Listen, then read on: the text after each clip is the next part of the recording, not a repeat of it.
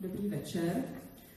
My vás vítáme na dnešní diskuzi, která, které jsme dali název Boj o demokracii.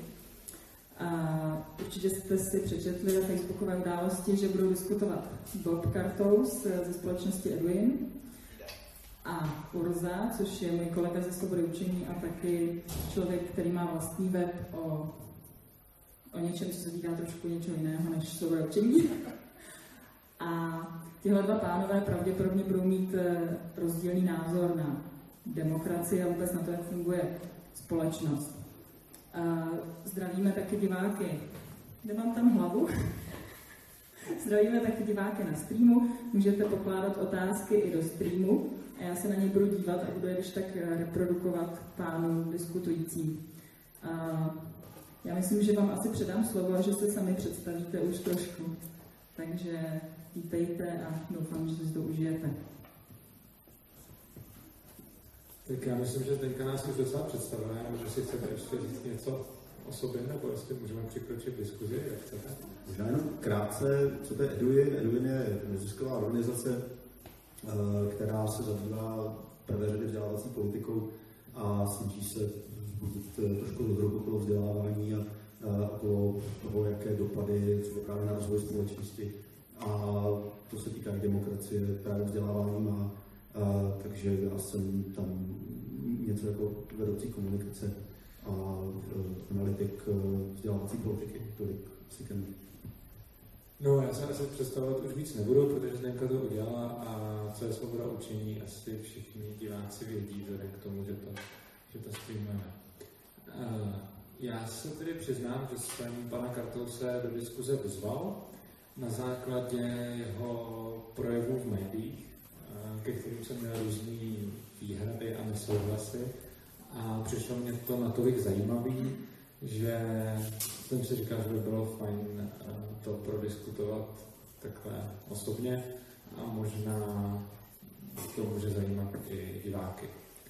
Takže jenom aby, bylo, aby všichni věděli, o čem mluvíme, tak eh, pan Kartos měl vlastně pořád eh, DVTV apel, kde eh, se odkazoval na výzkum eh, pana Kudrnáče, podle kterého pouze 58% středoškoláků považuje demokracii za nejlepší systém vládnutí.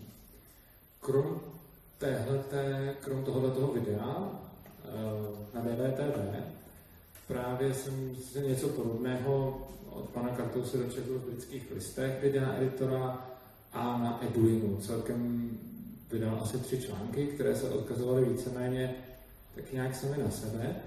A první, co se vás tedy chci zeptat, je, jestli jste ten výzkum, který jste vypustil vlastně ve čtyřech mediálních vstupech, jestli jste ho viděl, jestli jste ho četl a jestli ano, tak kde? No, ten výzkum mám přímo od jeho autora, od Aleše Kudanáče, s kterým jsem v kontaktu. Já jsem se s ním seznámil Eh, poprvé na prezentaci, kterou měl eh, Aleš Kudernáč loni, eh, myslím, že to bylo na podzim, v rámci takové prezentace projektu Education Republic ve Skotském institutu, kde mě zaujalo, zaujaly výsledky, které, které zjistil. A, takže jsem se s ním spojil. On mi poslal všechny, všechny výsledky, které z toho průzkumu, respektive výzkumu v tomto případě získal kde mi vysvětlil, eh, že ten eh, výzkum byl reprezentativní, eh, byl, byl, byl vážený právě podle toho, kolik respondentů se ho účastnilo, ať už z gymnází, učilišť, střední odborní školy, protože to samozřejmě může být velký význam pro celkové dopady. Podíval jsem se na, na to, jak ten výzkum dopadl, jaký byl celkový vzorek. Ještě jsme o tom docela dlouho diskutovali. Vlastně posílal jsem ty texty některé k, k, k revizi, aby mi je případně, eh, případně konzultoval, případně opravil nějaké, eh, nějaké chyby, které tam byly, takže po téhle stránce. Dobrá, já teda, mně přišlo na tom zvláštní to, že ten výzkum, který je v médiích tolik citován, není vlastně k dohledání na internetu. Díval jsem se na pana Kodrnáče, který eh, publikuje celkem četně, který má dva z roku 2014, dva z roku 2015, tři z roku 2017 a ten výzkum měl být zrovna v tom roce 2016, pokud se nemýlím, a tam nemá publikováno nic. což znamená, že ten výzkum není přístupný, eh, což samo o sobě ve mně budí určité otázky a určitá podezření. Každopádně vy ho tam srovnáváte s dalšími výzkumy, které už se dohledat dají. Konkrétně jde o výzkumy Centra veřejného mínění a člověka v tísni. A tyhle ty dva jsou byly strašně podobný, takže jsem je prošel.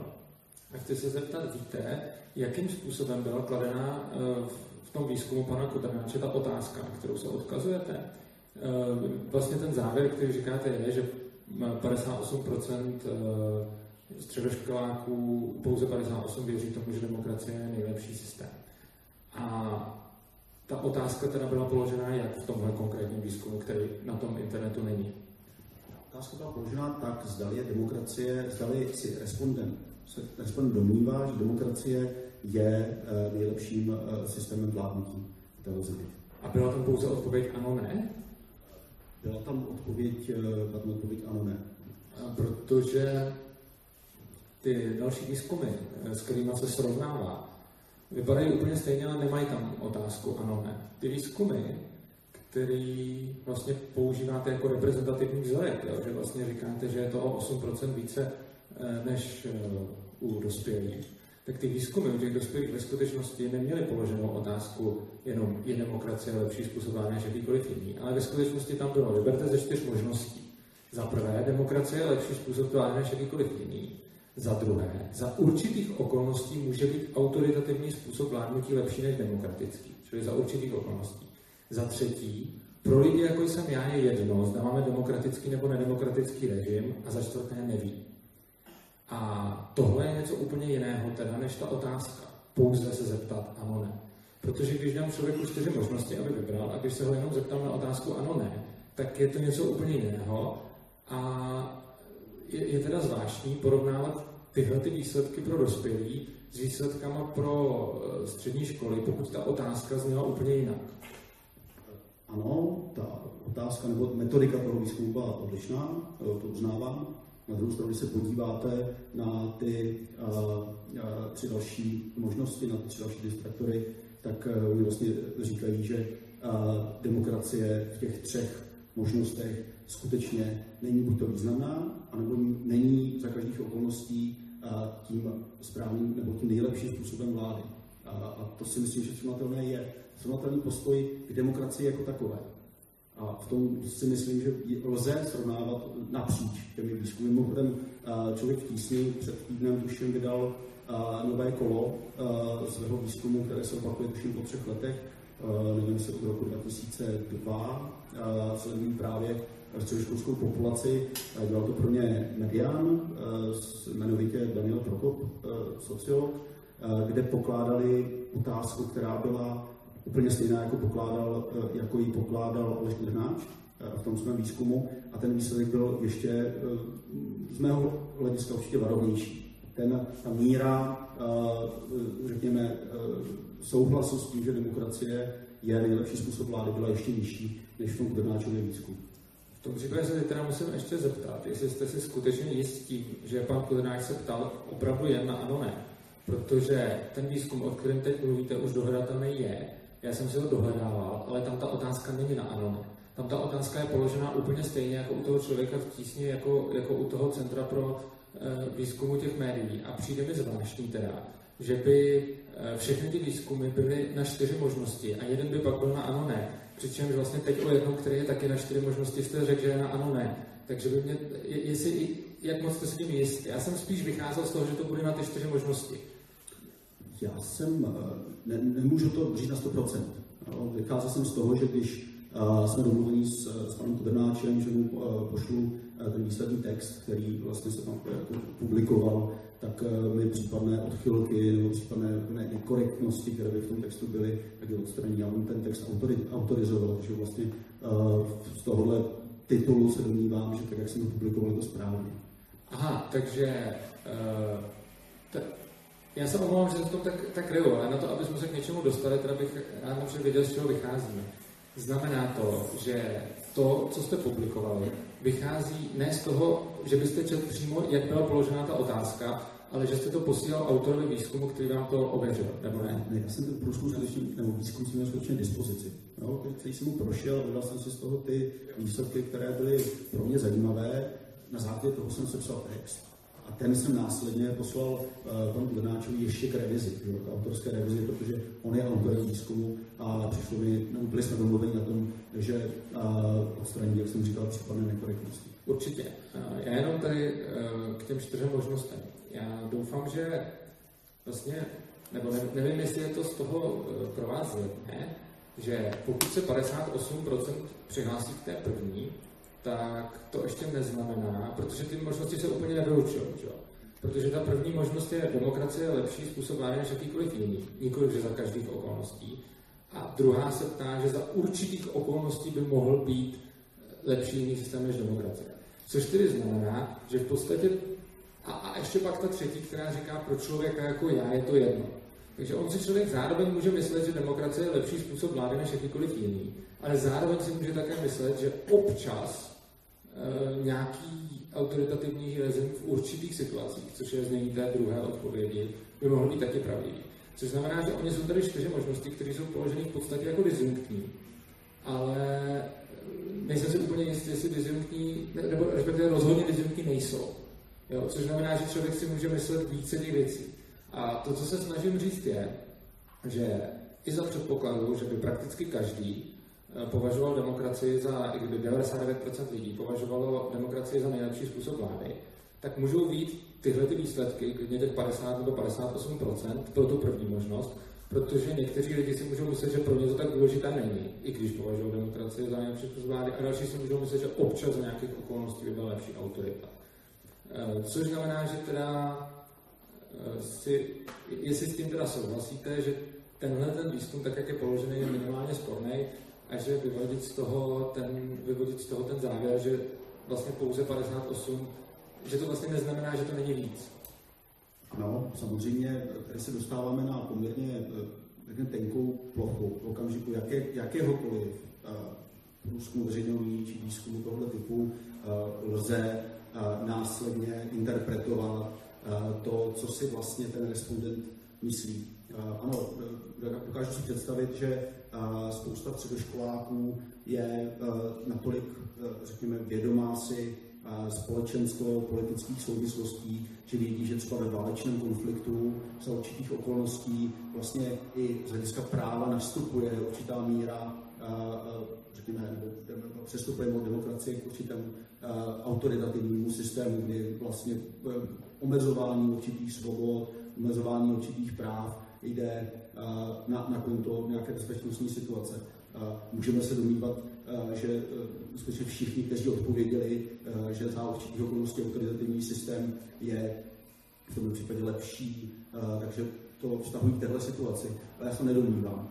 Já se domnívám se z znalost nebo z, z odhadu povědomí středoškolské populace o tom, co to je demokracie, který je založen na tom, že eh, vzdělávací systém vlastně eh, příliš neakcentuje eh, vzdělávání v oblasti společenských věd, vlastně společenských souvislostí, že jejich míra, řekněme, informovanosti a vědomí a nějaké schopnosti rozlišit ty dané situace není nutně příliš vysoká. Když se podíváme ještě zajímavý, zajímavý fenomén, který se projevuje, dá se to celku očekávat, je, že třeba u eh, gymnazistů je ten poměr eh, lidí, kteří se domnívají, že demokracie je, a teďka bez eh, nějakých dalších podmínek nejlepším systémem vládnutí, je vyšší, než u těch, kteří jsou třeba na učilištích. Když se podíváme do toho výzkumu a ten, řekněme, do těch ostatních, jak řekněme, korelují ty, ty odpovědi mezi gymnazisty, učí studenty středních odborných škol s dalšími otázkami, jako je třeba řekněme, náklonost ke konkrétním politickým stranám, ke konkrétním politickým stranám, které více či méně zdůrazní demokracii, tak tam vidíme jednoznačnou tendenci. A pokud tedy interpretujeme ten výzkum jako celek, a nejenom jako jednu, jednu konkrétní otázku, tak pak z toho můžeme skutečně vyvozovat uh, nějaké interpretace. Já nutně uh, netrvám na tom, že uh, kdybychom postavili ty studenty před nějakou životní volbu před volbu, která je pro ně že, prostě zásadní z hlediska jejich budoucnosti, kdybychom jim umožnili vysvětlit, co to znamená, že bude vládnout nějaká, že bude vládnout diktátor, bude vládnout uh, demokracii, jaké to pro ně má všechno dopady, že nezmění svůj názor. Ale já se skutečně s nejlepším svědomím a vědomím domnívám, že jejich pohled na věc je do značné míry způsoben tím, že jejich míra znalosti a povědomí o tom, co to je demokracie, jaký, jaký má vliv na jejich vlastní život, je do značné míry malá. A k tomu směřoval ten můj apel v VVTV, kde upozorňuji na určité nebezpečí, které se může eh, v okamžiku, kdy se z těch lidé, lidí stávají prvovoliči, ukončím už věku, tak to může mít určité konsekvence eh, k tomu, že i v dospělém věku eh, může převážit v té společnosti názor, že demokracie skutečně není potřeba. To, co vidím třeba na výsledku voleb, posledních parlamentních, eh, krajských a to, co se blíží v těch následných, tak to svým způsobem potvrzuje, protože míra vztahu demokracie těch hlavních politických sil a jejich voličů je svým způsobem taková volatilní. Nedá se říct, že vlastně každého z těch eh, politiků a politických stran eh, by se nedalo najít něco, co tu demokracii popírá. Já bych se k tomu rád dostal, eh, rád dostal za chvíli. Já jenom znova k těm, k těm otázkám. Vlastně ty, ty ostatní výzkumy, o kterých tady mluvil a které se na tom internetu dají najít, já jsem, všechny, já jsem si všechny stáhnul, četcené a vlastně i tam, kde jste říkal, že to ano, ne, tak to je ve skutečnosti tyhle ty čtyři možnosti, oni jsou úplně ve všech těch výzkumech. A respektive těch všech, o kterých jsme se tady zmiňovali. A teď jako to, co jste říkal, je vlastně, no jo, ono se to dá vykládat různě, ale já si ze své zkušenosti myslím, že něco, což vám samozřejmě neberu, ale v, takový, v takovém případě přece pak vůbec nemá cenu dělat nějaký výzkum. Že stejně budeme interpretovat tak, že řekneme, no jo, já si ale myslím, že tohle to oni nedomysleli. To, co já tvrdím, je, že ty otázky v tom výzkumu jsou zadané Nesoudím, nedovolím si tvrdit, jestli účelně nebo jestli je to chybou, ale tahle ta otázka je prostě jednoznačně matoucí. Jo, protože přesně jako, když už někdo napíše jako možnost za určitých okolností může být autoritativní režim lepší, zatímco tu první možnost nedá za všech okolností je demokracie lepší, ale jenom demokracie je lepší, tak tohle už samo o sobě je, vlastně staví člověka do pozice, kdy si správně může vybrat dvě možnosti, ale on si musí vybrat jednu. Jo, co, což je rozhodně z pohledu toho výzkumu špatně. A buď to znamená, že někdo udělal chybu, protože pokud dávám lidem ne možnost jako vyberte více, ale vyberte jednu možnost. A teď, teď, teď dám tu otázku tak, aby vlastně až tři se dali odpovědět jako správně, tak to buď dělám s cílem, že jsem udělal chybu a nějakým způsobem jsem to špatně sformuloval, a nebo to dělám s cílem, že prostě potřebuju ten výzkum nějakým způsobem zamlžit. Jo? Já nechci říkat, že tam v tom byl zlý úmysl. Je možné, že někdo jenom udělal chybu. Ale doufám, že se teda aspoň shodneme na tom, že tyhle ty otázky, tak jak jsou položené, tam dávají obrovský prostor, ať už cíleně nebo omylem, k různým výkladům. Třeba ten, jak jste říkal vy, jako já si nemyslím, že ty studenti byli tak uvědomění, že by jim došlo tohle a tohle, nebo jim třeba došlo, to nikdo neví. A že by se vlastně úplně jednoduše dala, dala stejná otázka sformulovat mnohem líp, že? že by se dala sformulovat tak, aby ty odpovědi byly skutečně disjunkční a člověk si logicky mohl vybrat jenom jednu. A nestalo by se, že pro něj budou platit tři na nás a on by si prostě něco vybral. Protože tím vlastně, tím vlastně některé ty odpovědi rozdrobíte do více, takže desítky procent těch studentů si můžou stejně myslet to první, ale mohli úplně popravdě odpovědět to druhý a třetí. Což znamená, že vlastně já jsem viděl i to, že třeba na těch gymnázích to vychází jinak než na těch učňácích, jako souhlas, rozhodně jsou to jako zajímavé věci, ale myslím si, že tomu použití, které vy jste potom jako předved v těch médiích, tak tahle ta otázka prostě není vhodná. Jako když bych chtěl vědět eh, a, a odkazovat se na to mnohokrát v médiích, kolik mladých považuje demokracii za lepší než jiný způsob vlády, tak jim buď položím otázku na ano, ne, anebo jim položím tu otázku tak, aby se ti, kdo považují demokracii za nejlepší, nemohli rozložit mezi tři možné odpovědi a nevyberou z nich potom jenom jednu. Takže eh, tohle by bylo asi tak k tomu, tohle by bylo asi tak k tomu výzkumu, eh, který považuji teda za, sporný minimálně z hlediska té metodiky a logiky. Ale potom je tam ještě jedna věc, a já ho považuji totiž za trošičku manipulativní i z hlediska obsahu. Konkrétně ten výzkum předpokládá, že máme buď demokratický, anebo autoritativní způsob vlády a ta množina je v podstatě uzavřená a nepředpokládá nic jiného. Takže v podstatě tomu člověku říkám, buď máme demokracii, nebo máme autorita, autoritářskou vládu, vyber si a nic jiného jako není. Tohle už si rozhodně nemyslím, že by někdo udělal schválně. Jenom protože takhle lidi prostě uvažují. Jenom bych se chtěl zeptat, jestli o, co si myslíte vůbec o tomhle druhém úskalí té metodiky, což znamená, že vlastně, co když někdo nepovažuje demokracii za dobrý způsob vlády, ale zároveň ani autoritativní vládu nepovažuje za dobrý způsob vlády. To přece je možné a sice to nebude nějak zvlášť časté, ale přijde mi, že, ten, že už to, že se položí lidem takováhle otázka, je v podstatě dává na výběr, je to taková falešná dichotomie, seš pro demokracii nebo seš autoritář. Já se domnívám, že ideální by bylo, kdybychom mohli se dozvědět v rámci nějakých otevřených otázek, které by byly součástí toho výzkumu, co si eh, respondent, eh, co, co si představuje pod pojmem demokracie a co si představuje pod pojmem autoritářská vláda, abychom dokázali ty drobné niance rozlišit. Takhle to skutečně je jenom interpretace nějakého relativně obecného faktu, tomu vůbec proti tomu nemám žádné námitky. Na druhou stranu znovu připomínám, že důležité interpretovat takový výzkum a ten se nedělá na základě jedné otázky, ten se dělá na základě celé baterie otázek, u těch otázek byly, byly desítky e, v těch, e, ve všech těch výzkumech. No vlastně. A pak je důležité samozřejmě projít celý set těch otázek a zkusit si z toho při té interpretaci udělat nějaký názor. A můj názor, moje interpretace je taková, že skutečně mezi těmi, kteří více preferují demokracii jako systém, který je za každých okolností lepší než nějaké jiné, tak je tam korelace s, s určitým typem školy, je tam korelace pravděpodobně s vyšší mírou společenských věd a s vyšší mírou znalosti toho, co, o, o čem se vlastně mluví v tom výzkumu. Je tam nepochybně korelace s jiným rodinným zázemím, kde Třeba na těch gymnázích, to víme, v České republice máme takový selektivní systém, který přednostňuje vlastně na gymnázia, na ty, řekněme, žádanější školy, žáky, jejich rodiče mají vysokoškolské vzdělání. Znovu, je to interpretace, dá se předpokládat, že i v rámci jejich rodinného zázemí a rodinného života s nimi někdo vede pravděpodobně, řekněme, trošku závažnější, hlubší debaty o tom, o společenském systému a o všech, o všech souvislostech, které jsou s tím spojené.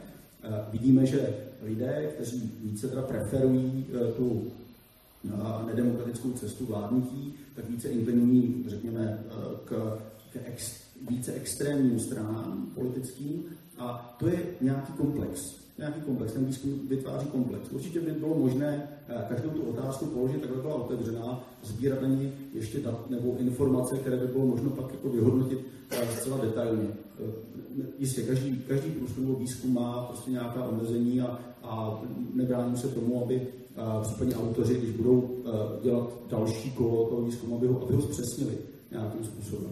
Ale zároveň se nedomnívám, že by nebylo možné z toho vyvozovat určitou interpretaci. A znovu, ano, já, já, já jsem ten výzkum interpretoval v těch článcích, respektive v tom, eh, v tom vystoupení v rámci DVTV. Eh, pokud jste schopen na základě toho těch výzkumů eh, nebo, výzkumu, nebo na základě jiných informací sformulovat nějakou jinou interpretaci, já se s tím velmi rád seznám. Ale uh, myslím si, že uh, jako jenom tvrdit, že vlastně nelze z toho vyvodit interpretaci, není úplně správné. To si myslím, ale znovu poukazuju na komplex těch informací, které nám ty, eh, které nám ty, ty projekty daly. Já to chápu. Já, já se teda, no dobře, ještě jenom na to v krátkosti zareaguju. Ano, je samozřejmě možné špatně položit otázku a pak položit dalších deset a něco z toho vyvozovat. A nebo je možné tu otázku prostě položit dobře. Ona nemusí být otevřená. Ona by, ona by to klidně mohla být uzavřená otázka ale uzavřená tak, aby odpovědi byly disjunktní.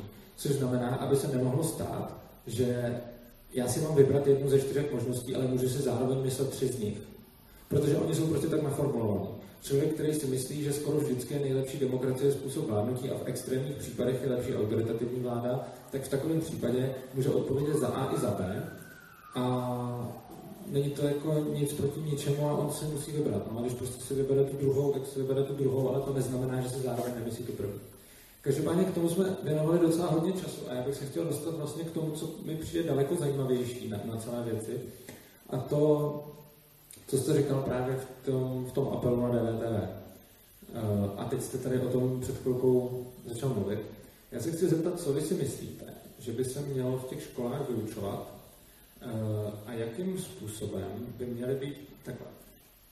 Když je něco, co je jasný fakt, vědecky ověřitelný fakt, třeba byste byl zrovna té matematice a podobně, tak tam je to jasný. Prostě něco víme, například to věda dokazuje a tak podobně, tak to můžeme, eh, to můžeme studenty vyučovat.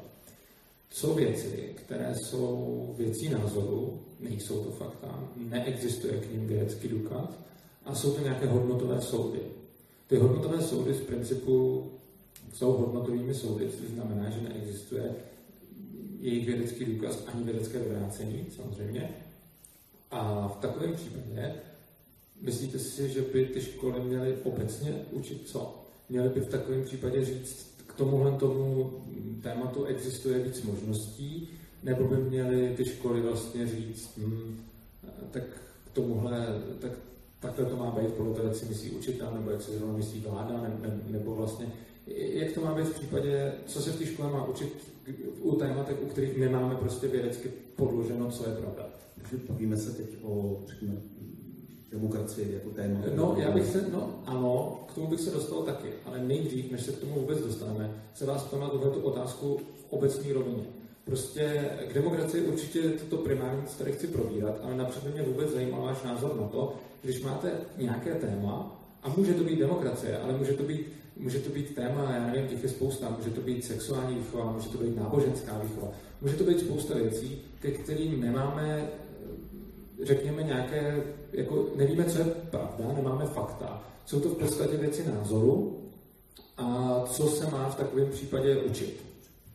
Uh, ano, uh, je, je tady možné aplikovat ten, uh, řekněme, pozitivistický přístup, uh, o čem můžeme něco sdělit, to musí být podloženo, jak říkáte, Eh, vědeckým výzkumem, eh, o čem nemůžeme, tak o tom bychom měli mlčet, jak říkal Wittgenstein. Jo, já jenom to eh, neříkám, to není můj názor, já mám já se vás ptám já jsem, Jo, dobře, tak vypadalo. A, ano, jistě, v matematice můžeme všechno vlastně podkládat logickými důkazy. To tak, to tak je. Prostě povaha toho předmětu nebo té celé té oblasti je taková. Můžeme stavět na, řekněme, vědeckých poznacích z chemie, z fyziky, Eh, pak máme ale oblasti, které, a tam spadá celá oblast společenských věd, a to můžeme od ekonomie přes sociologii až po politologii, eh, v podstatě všechno brát eh, svým způsobem za oblasti, které jsou diskurzivní. Jsou diskurzivní. I proto třeba, myslím si, že v rámci těch, v rámci těch výukových programů na školách, rámcové vzdělávací programy, tak říkají, tak neříkají, že by se měla vyučovat jedna pravda, Jo, nebo třeba, že bychom měli v, v ekonomii vyučovat pouze keynesiánství, nebo že měli vyučovat pouze uh, teorii volného trhu, nic takového. Tam by se ti studenti, ti žáci se měli seznámit s tím, jak se vedla, nebo jaká je historie, pokud možno nejlépe, jaká je historie vývoje té dané dané disciplíny, jak proti sobě stály určité, určité proudy. Takové najdeme samozřejmě v sociologii, v filozofii 20. Eh, století a ve všech dalších oblastech. A eh, pokud se týká některých konkrétních věcí, jako je třeba občanství, což je zahrnuto v těch rámcových vzdělávacích programech, tak tam ta eh, logika je celku jednoduchá. My máme nějaký, daný nějaký systém, ten je, ten je vlastně popsán na té nejvyšší uh, úrovni toho právního systému v ústavě. Tahle země má nějakou ústavu. Ta ústava eh, stanovuje, co to znamená zastupitelská demokracie v České republice. Stanovuje vlastně, jaká základní práva, jaké základní svobody člověk nabývá. A myslím, že na základě toho by každý žák na základní a střední škole měl být seznámen s tím, jaký ten ústavní pořádek je. A to je jediná možnost, jak můžeme postupovat. Protože když se změní ten ústavní pořádek, pravděpodobně, řekněme hypoteticky, České republiky se stane autoritářská nebo já nevím, totalitní společnost, se pravděpodobně velmi rychle změní ten, škol, ten vzdělávací systém. To se můžeme podívat teďka v současném Polsku, co se tam děje, snaha uh, změnit uh, obsah vzdělávání na školách, aby lépe odpovídal, uh, řekněme, nějaké doktríně, kterou uh, vládnoucí strana uznává. Ale já se domnívám, že žijeme v demokracii, která je zakotvená v ústavě. A v té ústavě je velmi často velmi exaktně a velmi přesně sděleno, napsáno, kodifikováno, co to ta demokracie znamená, tak předpokládám, že vlastně tohle je uh, výchozí, uh, výchozí bod, ze kterého by se každá, každé vzdělání ve veřejném vzdělávacím systému, jimž by se mělo řídit. Souhlasím. A, nebo ne úplně, ale s mnohým souhlasím. Každopádně, vy jste teda, vy teda tvrdíte, že v případech, kdy to není jasný, kdy jsou to ty diskurzivní směry, tak prostě se ty studenti seznámí s těmi různými směry, například ty ekonomie a podobně. Co se týče demokracie, tak samozřejmě nic proti tomu, že se student má seznámit s tím, jakým způsobem je to v ústavě napsáno, co, co ta ústava říká a pochopit, co demokracie znamená. Budiš. Na druhou stranu, to je ale něco jiného, než co jste říkal DVT a, a něco jiného než to, že bijete v článcích v médiích na poplach, že školský systém je špatný, protože pouze 58% eh, studentů považuje za demokracii za nejlepší způsob vládnutí. A teď pozor, ta poenta, kterou se snažím jako zdůraznit, je, že vy na jednu stranu říkáte, že by se ty studenti s tou demokracií měli seznámit, protože je to v ústavě, protože je to současný pořádek a tak dále, takže cílem té školy má být seznámit ty studenty s tou demokracií. Ale je přece rozdíl. Úplně stejně, jako jste říkal, v té ekonomii seznámíte s volným trhem, s keynesiánstvím a podobně, tak dobře seznámit. Ale přece potom byste mohl být na poplach v případě, že řeknete, podívejte, ta škola neseznámila studenty s demokracií, protože jejím cílem bylo seznámit studenty s demokracií a nepovedlo se to, protože z výzkumu vyplývá, že oni nevědí, co to je. Ale vy bijete na poplach proto, že ne proto, že nevědí, co to je, ale protože pouze málo z nich se s tou demokracií stotožňuje podle vás. Vám vlastně vadí, že oni tu demokracii nepovažují za lepší způsob vlády než ty ostatní. To je něco, jako kdybyste byl na poplach, že ekonomie funguje špatně, protože vysvětluje studentům volný trh a keynesiánství. A byl byste na poplach, protože jenom 58% studentů ze školy vyšli jako keynesiánci a zbytek má rádo volný trh, takže to je hrozný. A teď vlastně se dostáváme do toho spolu, že když se zeptám nějakého člověka, který přesně se zabývá vzděláváním, tak mi každý jako oficiálně řekne takovou tu věc, jako ano, o té demokracii se ty studenti musí naučit, máme jít v ústavě, tak se s tím musí seznámit. No přesně to, co jste řekl teď. To je takový, takový ten oficiální postoj, když člověk dá otázku.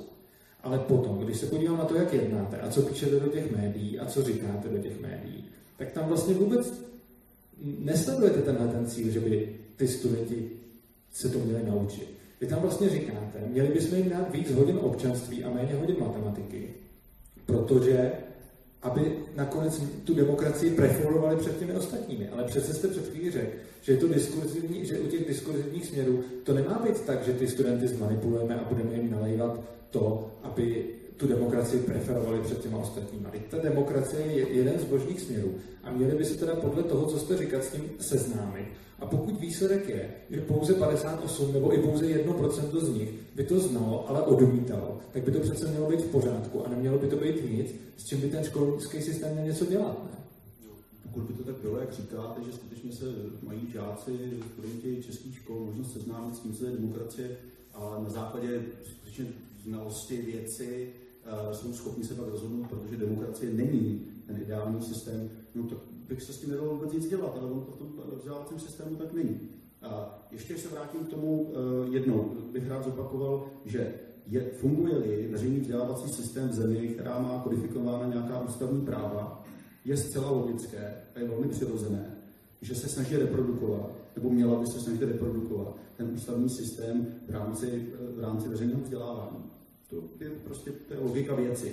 Ten školský systém vždycky je součástí toho většího společenského systému. I v těch totalitách to tak je. Já jsem to ještě zažil v 80. letech, kdy jsem se dozvídal uh, o tom, že vlastně směřujeme že prostě k tomu kýženému ráji na zemi, uh, že už stačí jen malý krůček k tomu, abychom se stali právě komunistickou zemí. Jo? Ale to byla nějaká ideologie, která se mimochodem empiricky tvrdila, jako, že vlastně nefunkční. Jo? A že vlastně můžete manipulace. Ale uh, demokracie, tak jak je kodifikována v České ústavě, tam se domnívám, že nejde o Eh, manipulaci ve smyslu, že by chtěl někdo eh, sdělovat těm lidem, že pouze jedna cesta je správně. Tam jsou zakotvené nějaká práva, nějaké svobody. A na tom já osobně trvám, že to je správně. Tak, jak je to kodifikováno v České ústavě, teďka myslím listinu základních práv a svobod, to je správně. Je to nějaký, řekněme, nějaké minimum, nějaké, nějaké minimum, nějaký, nějaký společenský imperativ, který bychom skutečně měli na základě, a teď můžete tvrdit, že to nejsou vědecké důkazy, ale máme empirii. V okamžiku, kdy ho porušíte, tak eh, se pravděpodobně dojde k tomu, že vždycky vznikne nějaká minorita v té společnosti, která je utlačovaná, perzekovaná, likvidovaná, segregovaná. Jo? To, je, to je to minimum, eh, které jsme na základě empirie jsme se dohodli, že prostě v rámci dokonce euroatlantického prostoru, že ho budeme dodržovat na základě dopadů druhé světové války. To se dá úplně přesně vystupovat, to všechno vzniklo lidská práva. Domnívám se, že je naprosto naprosto v pořádku, když se snaží ten systém tohle reprodukovat. A teď ještě k tomu, co jste říkal uh, ohledně uh, obsahu vzdělávání na základní škole. Já netvrdím, a netvrdil jsem to dokonce ani v tom apelu, kde zazněla ta, uh, kde zazněla ta, ta pravda s matematikou. Já netvrdím, že má být přidán hodin. Ne. Já se domnívám, že nemá být přidán hodin. Já se domnívám, že občanství jako takové, vztah ke společnosti, má být i v rámci vzdělávacího systému, který nepovažuji za primární z hlediska toho, jakým způsobem se reprodukuje uh, občanství nebo povědomí o tom, co to znamená být součástí nějaké společnosti, ale má být nebo se má budovat na pozadí jakékoliv hodiny, ať to matematika, nebo je to biologie, nebo je to občanská výchova. Já vůbec nepléduju za to, aby bylo více hodin občanské výchovy. Naopak, se domnívám, že to bylo v současném systému kontraproduktivní. A o to jde, o to jde. A když se ještě jednou, když se teda vrátím k tomu obsahu vzdělávání v českých školách, když se podíváme na to, jaké penzum času je věnováno kterým oblastem, no tak nutně a, a, a s vědomím toho, že v matematice skutečně nikdo nemá až na výjimky, nikdo nemá tendenci jako budovat občanství na pozadí, no, tak se domnívám, že tam je skutečně jako velká, velká disproporce s ohledem na to, kolik času se věnuje třeba, když mu té matematice věnuje, eh, matematice, nebo se věnuje uh, přírodní vědám, a kolik času se věnuje tomu, aby si člověk uvědomil, v jaké společnosti žije a kým je. A znovu, jo, prostě můžeme se bavit o tom, že různé, já, já jsem dokonce proto, aby studenti, žáci na základní střední škole byli seznamováni s tím, co to je totalita. Protože je možné vytvořit, eh, jak říkáte, že prostě pak nějakou jednoznačnou, jednoznačnou hranici mezi tím, kde teda začíná končí demokracie, což samozřejmě takový mlhavý, uh, mlhavá hranice, co to je autoritářství, co to je totalita a jak jednotlivé systémy fungují a jaké to má konsekvence pro ty lidi, kteří v tom žijí. Takže já jsem určitě pro, stejně jako v ekonomii bych seznamoval uh, lidi prostě s, s, s Keynesem a, a s Friedmanem, tak jsem pro, aby ty lidi uh, získávali velmi jasnou představu o tom, co to je totalita, autoritářství, co to je demokracie, jaké jsou mezi tím rozdíly. Samozřejmě úrovni, jo. Já jenom, eh, vy jste mi trošičku z té otázky, já jsem ne schválně, ale prostě je, je tady strašně moc věcí, na které bych určitě z toho rád reagoval. Jenže když na ně budu reagovat, tak se dostaneme k tomu, že v podstatě nepovedeme dialog, ale každý tady bude mluvit nějaký Takže ta, ta pointa té otázky byla. Vy na jednu stranu tvrdíte, že u diskurzivních, u diskurzivních prostě témat mají být ty studenti, ty studenti seznámení prostě s každou variantou a má to být na nich, ať si utvoří názor. To jste tvrdí. Na druhou stranu, v tom apelu, ale i v těch článcích a všude jinde, nekritizujete to, že by studenti nevěděli, co je demokracie. Vy tvrdíte, že s ním málo souhlasí a proto je náš školský systém špatně nastaven. Takže se znovu ptám, vy deklarativně říkáte, že úkolem školského systému by nemělo být vychovat ty studenty k tomu, aby, že demokracie je lepší. Vy tvrdíte, že úkolem by mělo být vysvětlit jim, co to je a co to je totalita. Ale na druhou stranu, to nekritizujete na základě toho, že by to nedělalo to, co vy jste deklaroval, že by mělo. Vy to kritizujete na základě toho, že jim nevysvětlili dostatečně dobře, že ta demokracie je lepší. To je ta otázka. Já bych teď kdybychom se jenom, kdybychom teď neodbíhali od té otázky, kdybychom se tohle rozebrali a pak, pak se dáme k dalším tématům, protože já si ani nestíhám pamatovat, na co všechno. To možná, možná, eh, pokud se týká apelu, to je zkrátka, to trvalo, já nevím, asi dvě a půl minuty. Uh, to, tam nelze skutečně jako vysvětlit úplně uh, podstatu problému. Uh, nicméně, pokud bych pominul to, že jsem žil v demokratickém systému, který je kodifikován v ústavě a tedy se domnívám, že bylo dobré, aby ho školy reprodukovaly, už jsem říkal třikrát, což uh, jo, to říká, že uh, jsem proto, aby, aby školy vysvětlovaly, proč je demokracie lepší systém než ty ostatní na základě empirie, na základě začíná empirie, tak to je jedna věc. A druhá věc je, že možná, nevím, možná jsem to v těch textech a v tom apelu ne, ne, nezdůraznil jednoznačně, ale skutečně se domnívám, že by mnohem větší, mnohem větší důraz nebo vzdělávání na základních, na středních školách kladen společenské otázky, otázky mě jako individua žijícího v nějaké společnosti, než na uh, přírodní vědy. Protože uh, to, co vidím a to, co je uh, celku jednoznačné, že tohle je oblast, která v rámci lidského života je mnohem důležitější než, řekněme, ty sedimenty, které zůstávají v hlavách lidí po té, co absolvují základní a střední školu v oblasti přírodních věd. A to je vlastně v celku, v celku jednodu, jednoduše vysvětleno tak, jak se domnívám, jsem to myslel. Dobře, a teď teda fajn. Vy, vy tvrdíte, že by teda ten systém měl, jak říkáte, reprodukovat vlastně ty, ty své hodnoty těm studentům, jak se to třikrát řekl, tomu bych se jako tak rád vyjádřil, ale je teda jasné, nebo je to trošku v rozporu s tím, že v momentě, kdy se dostáváme k nějakým diskurzivním tématům, že by se to mělo učit, řekněme, nezaujatě tak, aby prostě ty studenti se podívali na, na, na všechny ty možnosti a mohli si svobodně vybrat. Protože nemůžete mít jako obojí. Buď platí pro diskurzivní témata to, že nezaujatě těm studentům vypre, budeme prezentovat a oni si vyberou, a nebo platí, že ten systém se má reprodukovat a nějakým způsobem, když je teda demokratický, se snažit uchovat tu demokracii. Těžko můžeme mít obojí, protože tyhle ty dva cíle proti sobě. Jo? V momentě, kdy, kdy, má, kdy máme tu možnost, tak buď ty studenty můžeme jim to co nejvíc vysvětlit a dát jim jako na výběr, a nebo teda tvrdíme, že je, je třeba udělat jednu věc. A vy teda tvrdíte obojí, ale já si myslím, že ty věci jsou protichlupní. Tvrdím, že tak, jak je demokracie kodifikována v ústavě České republiky, tak je to v pořádku. A jsem to, to, to, to je téma, protože z toho vycházíme při otázce, co by měly ty školy dělat. Já říkám, ano, je celá přirozené, že reprodukují ten systém.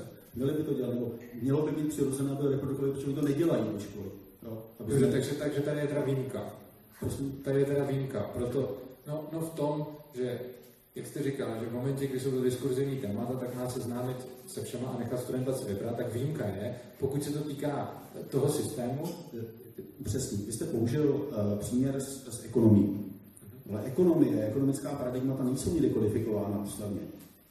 Ne, to je prostě otázka politického, to je otázka politického boje.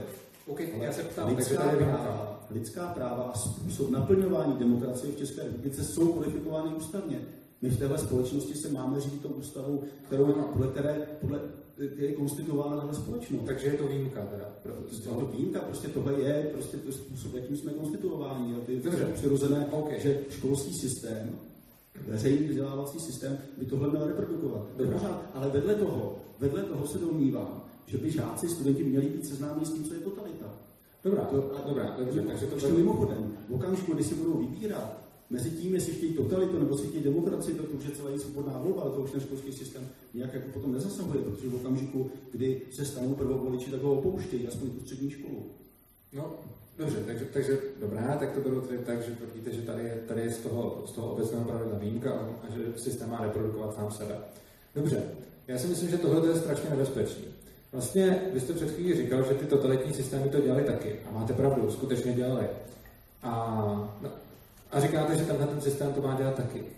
Uh, nicméně to, jak, když jste to obhajoval a říkal jste, že ty totalitní systémy to dělali jako špatně a tenhle ten systém, tak jste říkal, že je to správně. No ale to v podstatě je jenom o tom, že teď žijete v systému, který vám zrovna vyhovuje, takže tvrdíte, že je správný, že se reprodukuje. A nebo si myslíte, že je správně, aby se reprodukoval i ten nacismus, eh, fašismus, komunismus, že, že, jakože buď, buď obecně shledáváte ten princip, že ten systém reprodukuje sám sebe do těch studentů a indoktrinuje jim sám sebe jako správný, anebo jako špatný.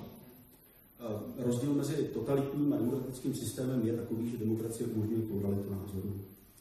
To je pevná součást demokratického systému. To znamená, že i ve školách, v politice je možné proti sobě postavit různé názory na to, jak v rámci demokratického systému rozdělovat moc. V totalitních systémech to tak není. V totalitních systémech vládne nějaká ideologie. Na ta ideologie se vydává sebe sama za jedinou správnou. A to je velmi, to je velmi to podstatný odpovídáte na tu otázku. To je velmi podstatný rozdíl. Přece, když Já se na tohle neptat. No, vy jste kladl rovnítko mezi reprodukci demokratického systému ve školách a totalitního systému ve školách. A já vám říkám, že to je rozdíl. Ne, já jsem nekladl rovnítko, já se vás ptám, jestli systém, jestli to, zda systém u vlády reprodukuje sám sebe tím, že sám sebou indoktrinuje žáky ve školách, jestli tento princip je správný nebo špatný. Ten termín indoktrinace v případě, kdy se bavíme o reprodukci demokracie, není správný. Reprodukce ano, demokracie to zase, zase, znamená, zase, zase že umožní, ne, já vůbec neutíkám, já vám vysvětlu, jaký je rozdíl mezi eh, reprodukcí totalitního a demokratického systému. To není nutně otázka. A já se vás neptám na ten rozdíl, já se vás ptám na to, jestli je správné nebo špatné, že systém sám sebe reprodukuje do hlav studentů. Ale jaký systém? To, to, to je důležité vědět. Aha, takže systém... teda, že u demokracie je to správně a u všech ostatních je to špatně.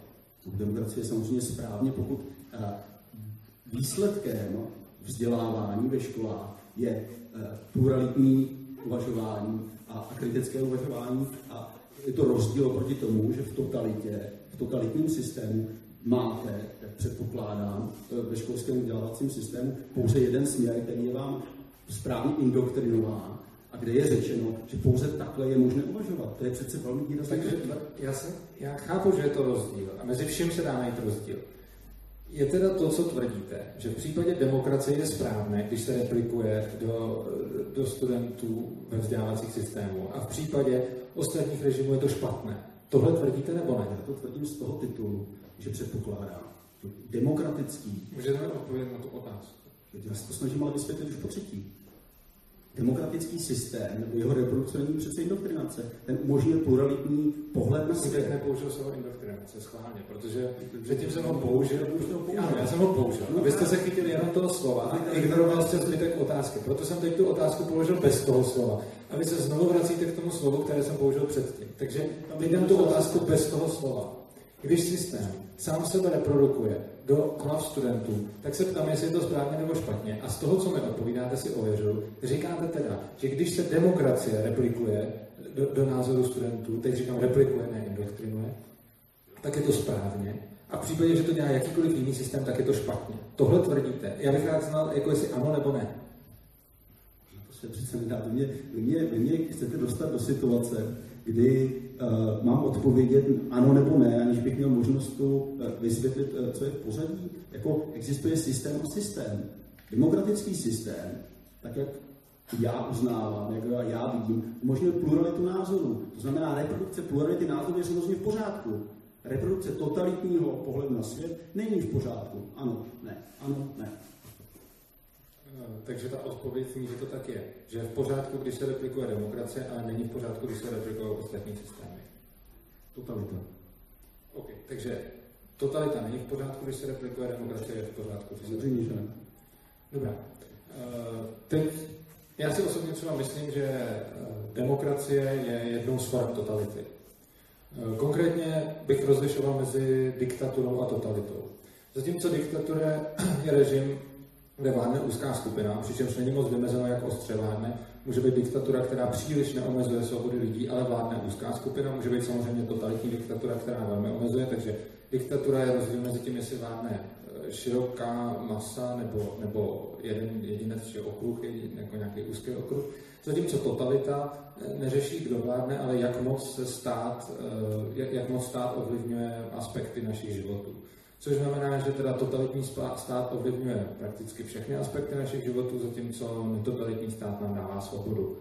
Demokracie rozhodně nemůže být diktaturou, ale dle mého názoru může být velmi snadno totalitou za předpokladu, že si lidi odhlasují.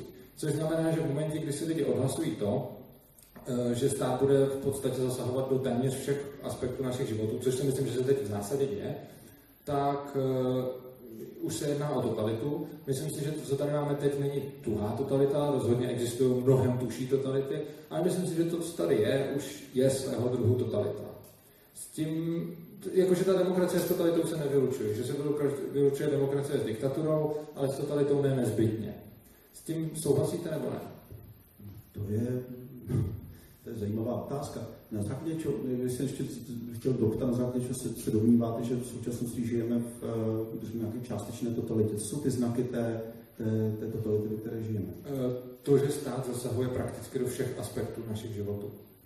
Myslím si, nebo jestli máte jinou definici totality. Já ten pocit nemám, aspoň to, to, je, to je čistě moje subjektivní zkušenost.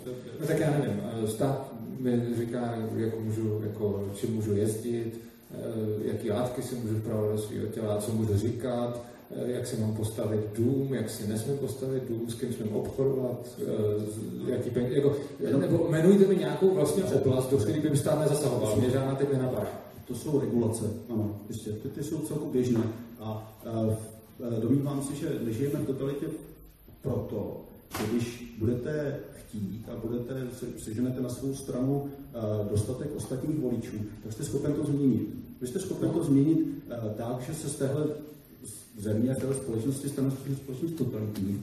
Zároveň jste to schopen změnit tak, že se z téhle společnosti stane třeba společnost libertariánská, ale musíte na to mít skutečně toho voliče, který přijde a bude chtít volit tuhle variantu. Ale my nejsme v okamžiku, kdyby to nebylo možné. Totalita je okamžik, kdy to není možné změnit. Vždycky je to možné, když mám dostatečný počet lidí. Ne, no, určitě, myslím, myslím, jako, myslím jako práv, legální cestou. Jasně, ale to, to je... jasně, samozřejmě legální cestou. Na druhou stranu, v momentě, kdy mám dostatečný počet lidí, kteří nechtějí ten systém, který je, tak ten systém tak či tak padne. Určitě.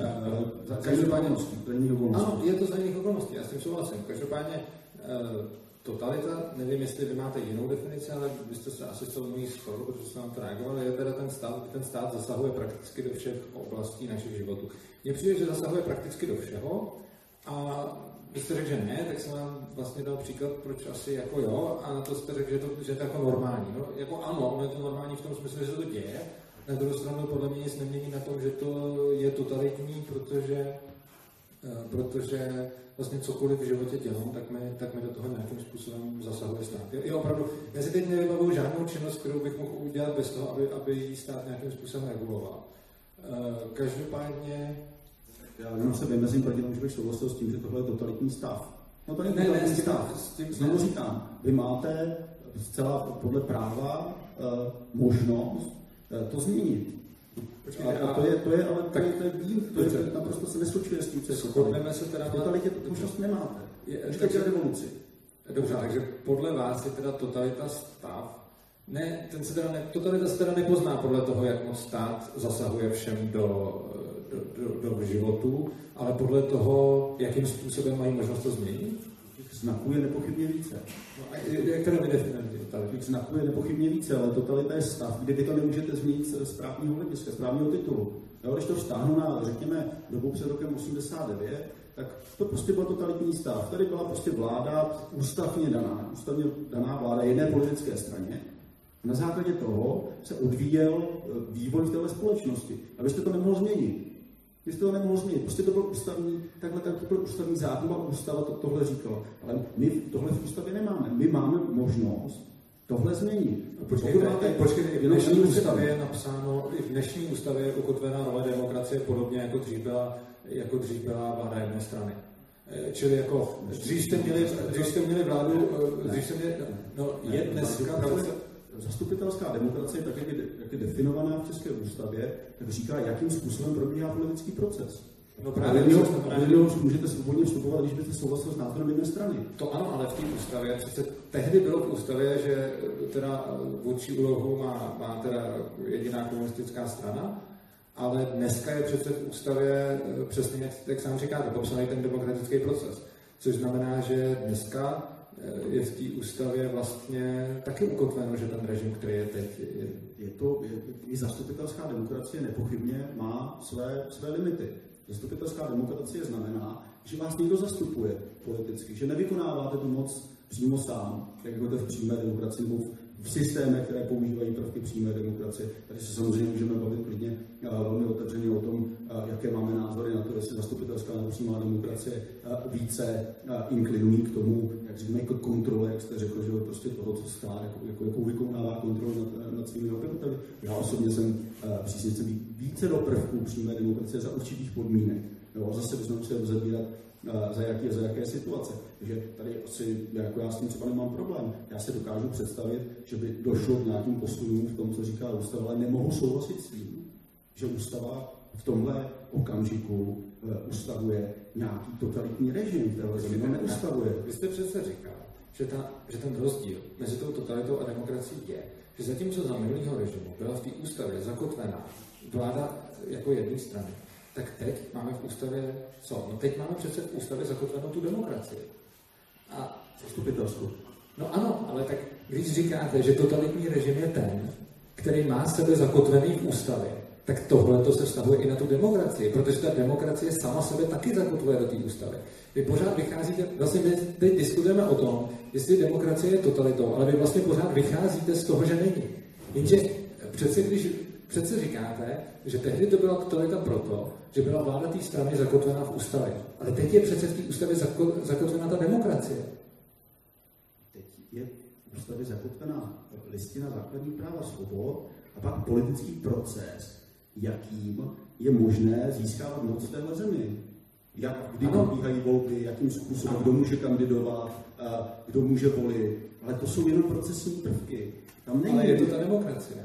Je, je to zavedení. Tohle je určitá forma zastupitelské demokracie, a kterou musíte nutně, aby ten stát mohl nějakým způsobem fungovat, musí mít nějaký řád. A to je ta ústava. No, ano, ale teď o tom přesně Jestli, jestli, jestli, si myslíte, samozřejmě, jako někdo si to myslí, že je možné to úplně zrušit ústavu, úplně zrušit jakýkoliv řád, že prostě nechat společnost rozpadnout, já si to nemyslím. Já se domnívám, že nejsme v takové situaci, že by to bylo, že by to bylo hodné řešení, ale vždycky v té společnosti, která je nějakým způsobem prostě řízená, tak musíte mít nějaký řád. A to je ta ústava. Já mám zase trošku pocit, že mi, že mi od toho odcházíte. Dobře, tak já to vysvětlím. Vy jste říkal, já, já tvrdím, že žijeme ne v tuhé, ale v nějaké totalitě. Vy jste říkal, že určitě ne. První váš argument, proč ne, byl, že stát do všeho nezasahuje. Pak jsme se teda shodli, že vlastně zasahuje. A druhý argument byl, že v totalitě, která byla před rokem 89, takže v téhle totalitě byla v ústavě zakotvená vedoucí role strany a proto to byla totalita. Ale dneska máme demokracii, takže už to není totalita. Ale já vám říkám, že ta demokracie je zakotvená v té ústavě taky. Takže jak to, že tehdy to byla totalita, protože to bylo zakotveno v ústavě a dneska to není totalita, když je to taky zakotveno v ústavě? Mě podsouváte nějakou schodu na tom, že jsem uh, vlastně souhlasil s tím, že stát do všeho zasahuje, jako, jako stát do všeho zasahuje. Tak do čeho nezasahuje? Já se můžu svobodně stýkat s kým chci, já si můžu uh, svobodně navazovat vztahy s kým chci, já můžu relativně svobodně za, za určitých regulací, ale to ještě pro mě neznamená tu míru, to, to, to ještě pro mě neznamená uh, synonym totality za určitých regulací mohu někam cestovat, což nemusí jakože prostě nutně být na základě toho, co si tenhle stát přeje nebo nepřeje. Jo. Ale tady se evidentně střetáváme na tom, že jako míra svobody, tak jak chápete vy, jak chápu já, je, nebo prostě vůbec pojem svobody, jako definice svobody, je prostě odlišná. OK, ale, ale, ale to je, okay, ale to je, to je definice svobody. Ale z toho nelze nutně jo, vyvozovat, že tenhle stát je totalitní. Ale já to nevyvozuji jenom z toho. Teď, teď přece, teď Mluvím o tom, že byste říkal, že ta totalita spočívala v tom, že ten režim byl zakotvený v ústavě. A teď ten současný je taky zakotvený v ústavě. No znovu, já znovu opakuju, že proto, abyste vůbec nějaký systém mohl provozovat, tak potřebujete nějaký řád a ta ústava ten řád dává, stejně celý právní systém, který... Ale potom je teda nesmyslný argument, že totalita to byla proto, že to bylo zakotveno v ústavě, protože i tehdy by se dalo říct. Tam, tam, tam byl důležitý bylo vláda jedné strany. Ne to, že to bylo v ústavě, ale že prostě ten systém fungoval na vládě jedné strany.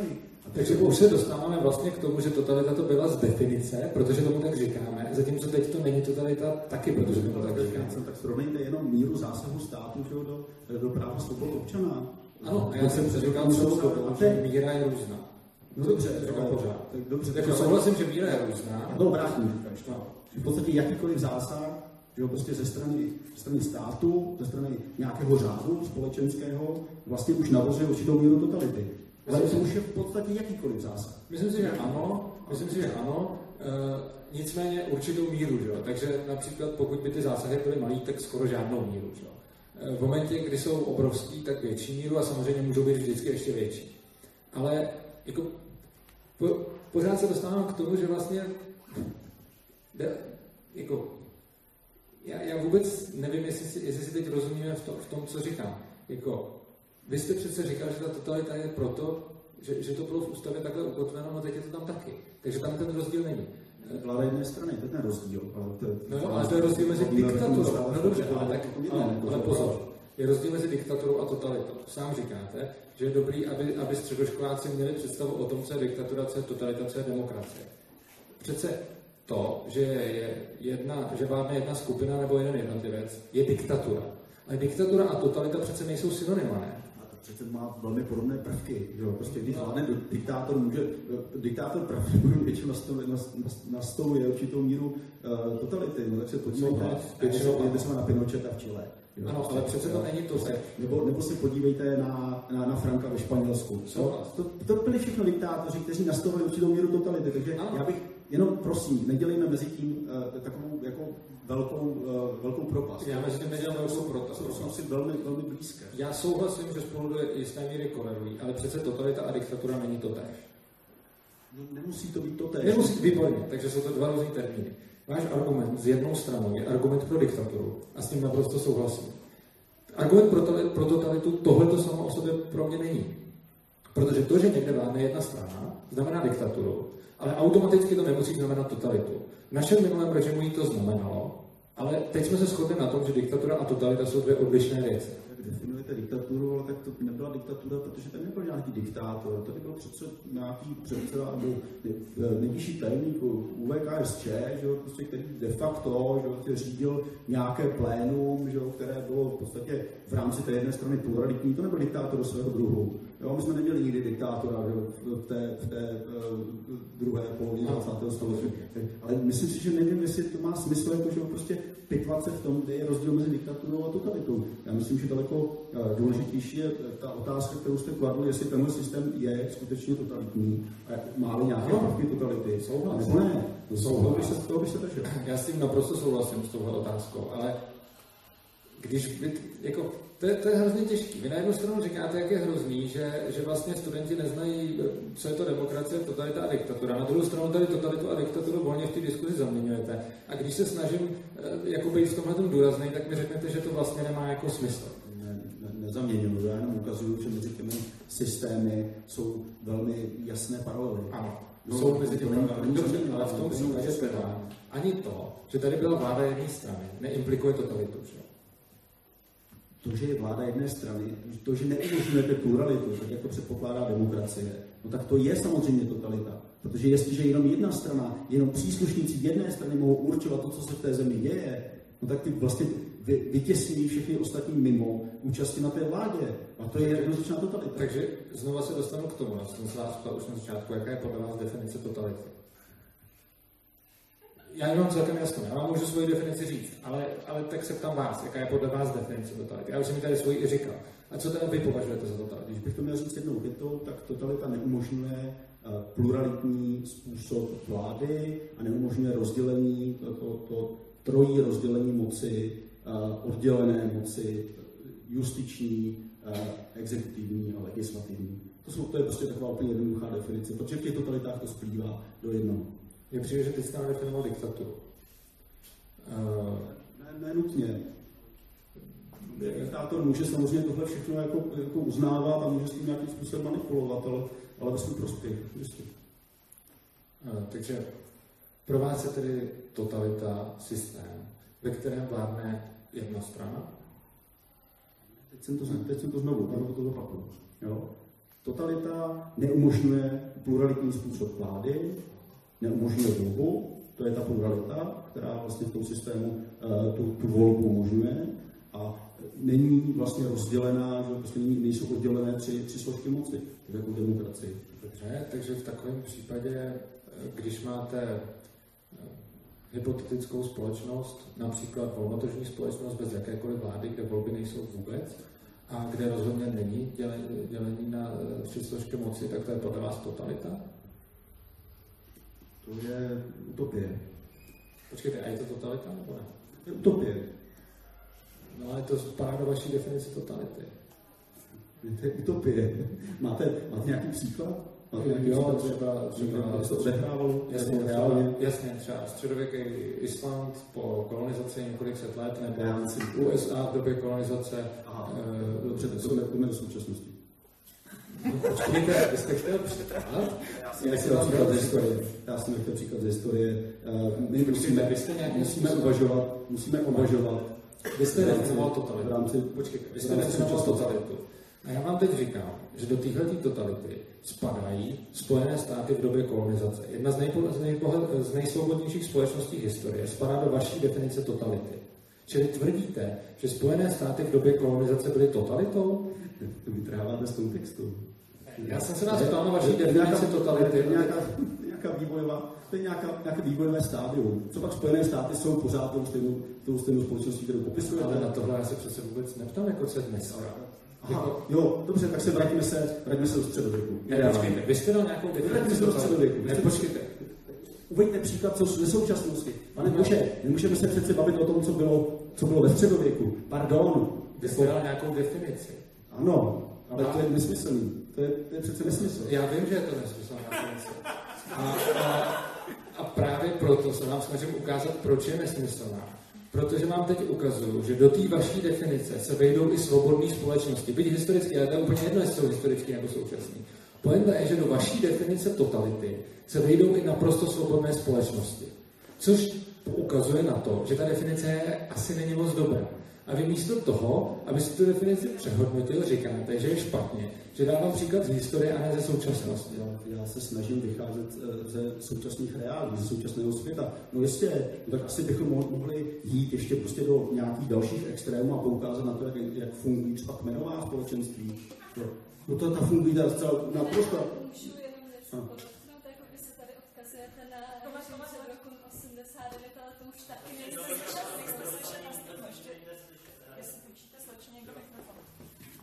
Jsem říkala, že eh, pan Kartus se tady odkazuje k totalitní společnosti před rokem 89, ale to taky už není současnost, takže podle toho, co jste předtím řekl, tak vlastně tady ten váš jako příklad je taky uh, irrelevantní.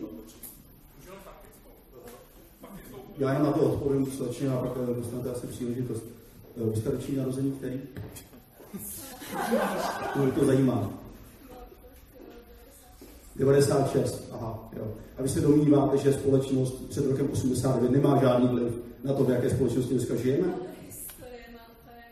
Vy se domníváte, že ta společnost, jak, tak jak byla, tak jak se ustanovila, nemá žádné dopady na to, jak dáme, žijeme. dáme tu diskusi tak, aby Domníváte se to skutečně? dáme jenom mikrofony do publika. Počkejte, dejte slečně mikrofon, já vám dám ten. Samozřejmě se nedomnívám, že to, že, že, ale že stejně tak si myslím, že všechno, co se stalo v historii, nějakým způsobem ovlivňuje to, kde jsme teď. A jako to, že to bylo 20 let a nebo 200 let, tak jako samozřejmě ta míra je odlišná, ale to neznamená, že tam ten vliv není vůbec. Výborně, ano. A to vy jste velmi tvrdil. Míra je velmi odlišná, protože lidé, kteří utvářeli tuhle společnost před rokem 89, tady z velké části pořád žijí. Z velké části pořád žijí. Ale ti, kteří utvářeli společnost na středověkém Islandu nebo kolonizo- kolonizovali Spojené státy, ti už nežijí. To je velký rozdíl. To je rozdíl mnoha, mnoha generací. A to je všechno. No, děkuji.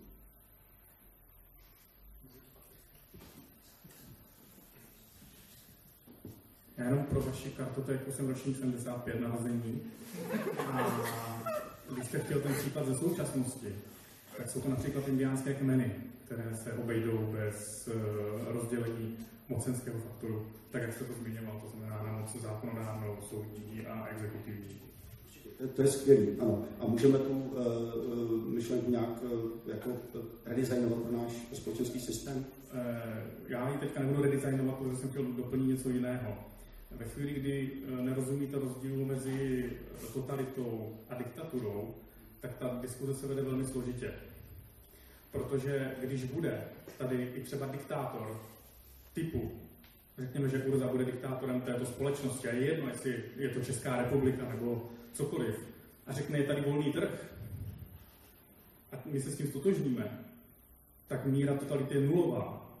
Na rozdíl od eh, demokratických vlád eh, i této země za posledních i 27 let, kdy ta míra té totality, a proto jsem řekl i mimochodem ten můj ročník narození, se rok od roku velmi, ale velmi silně zvyšuje. To, na to máte nějaký, nějaký indikátor, předpokládám. Vy eh, pracujete s nějakým indexem, který nám říká, že se totalita zvyšuje.